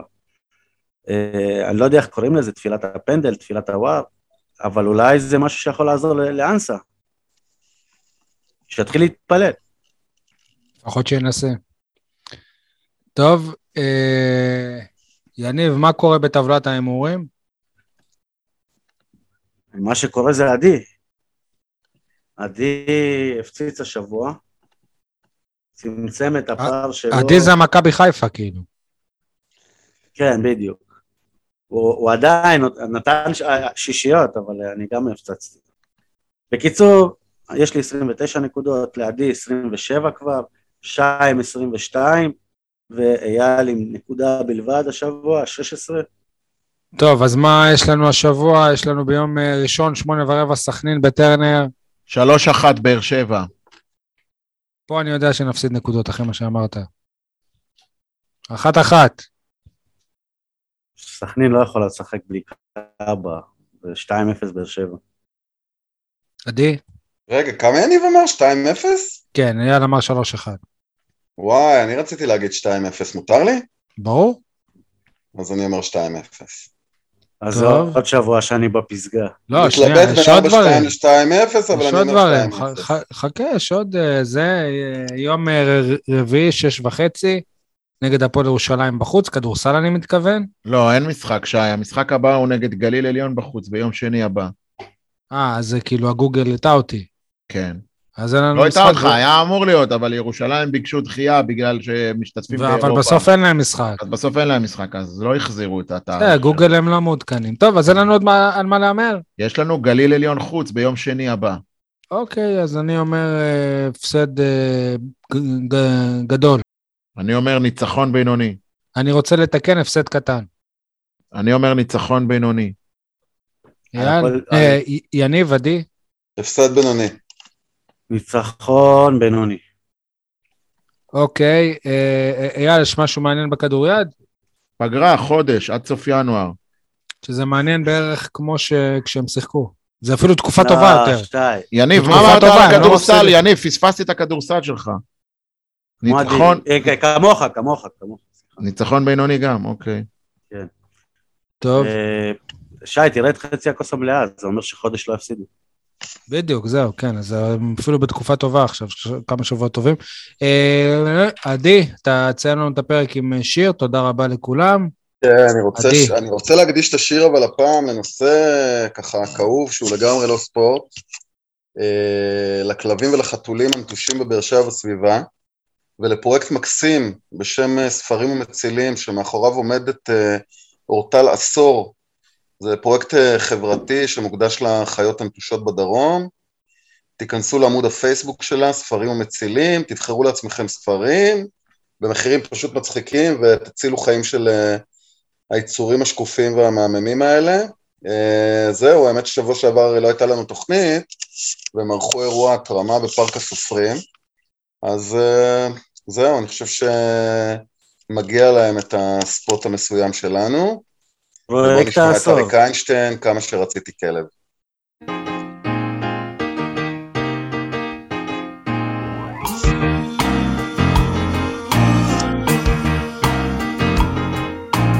כמה שרציתי כלב, אפילו כלב מסכן וקטן, אפילו כזה שאוכל רק עשב, העיקר שידבח ויהיה נאמן. או כמה שרציתי כלב, אפילו טיפש ושעיר ונמוך, תמיד כשביקשתי אמא אמרה לי כלב, עושה רק לכלוך.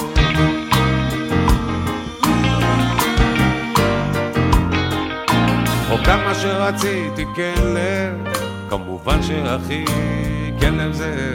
גם בולדוג הייתי לוקח תכף אפילו מפודל הייתי מתלהב או כמה שרציתי כלב, רק כלב. ביקשתי כל הזמן, בכל ערב התפללתי לכלב, ואבא הביא לי חתול קטן.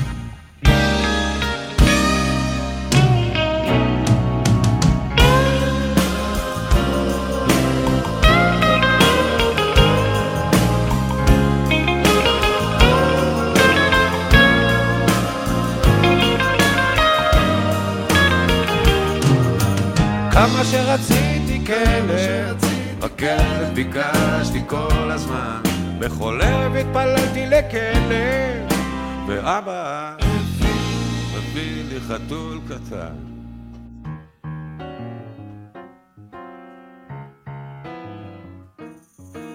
אבא הביא לי חתול קטן.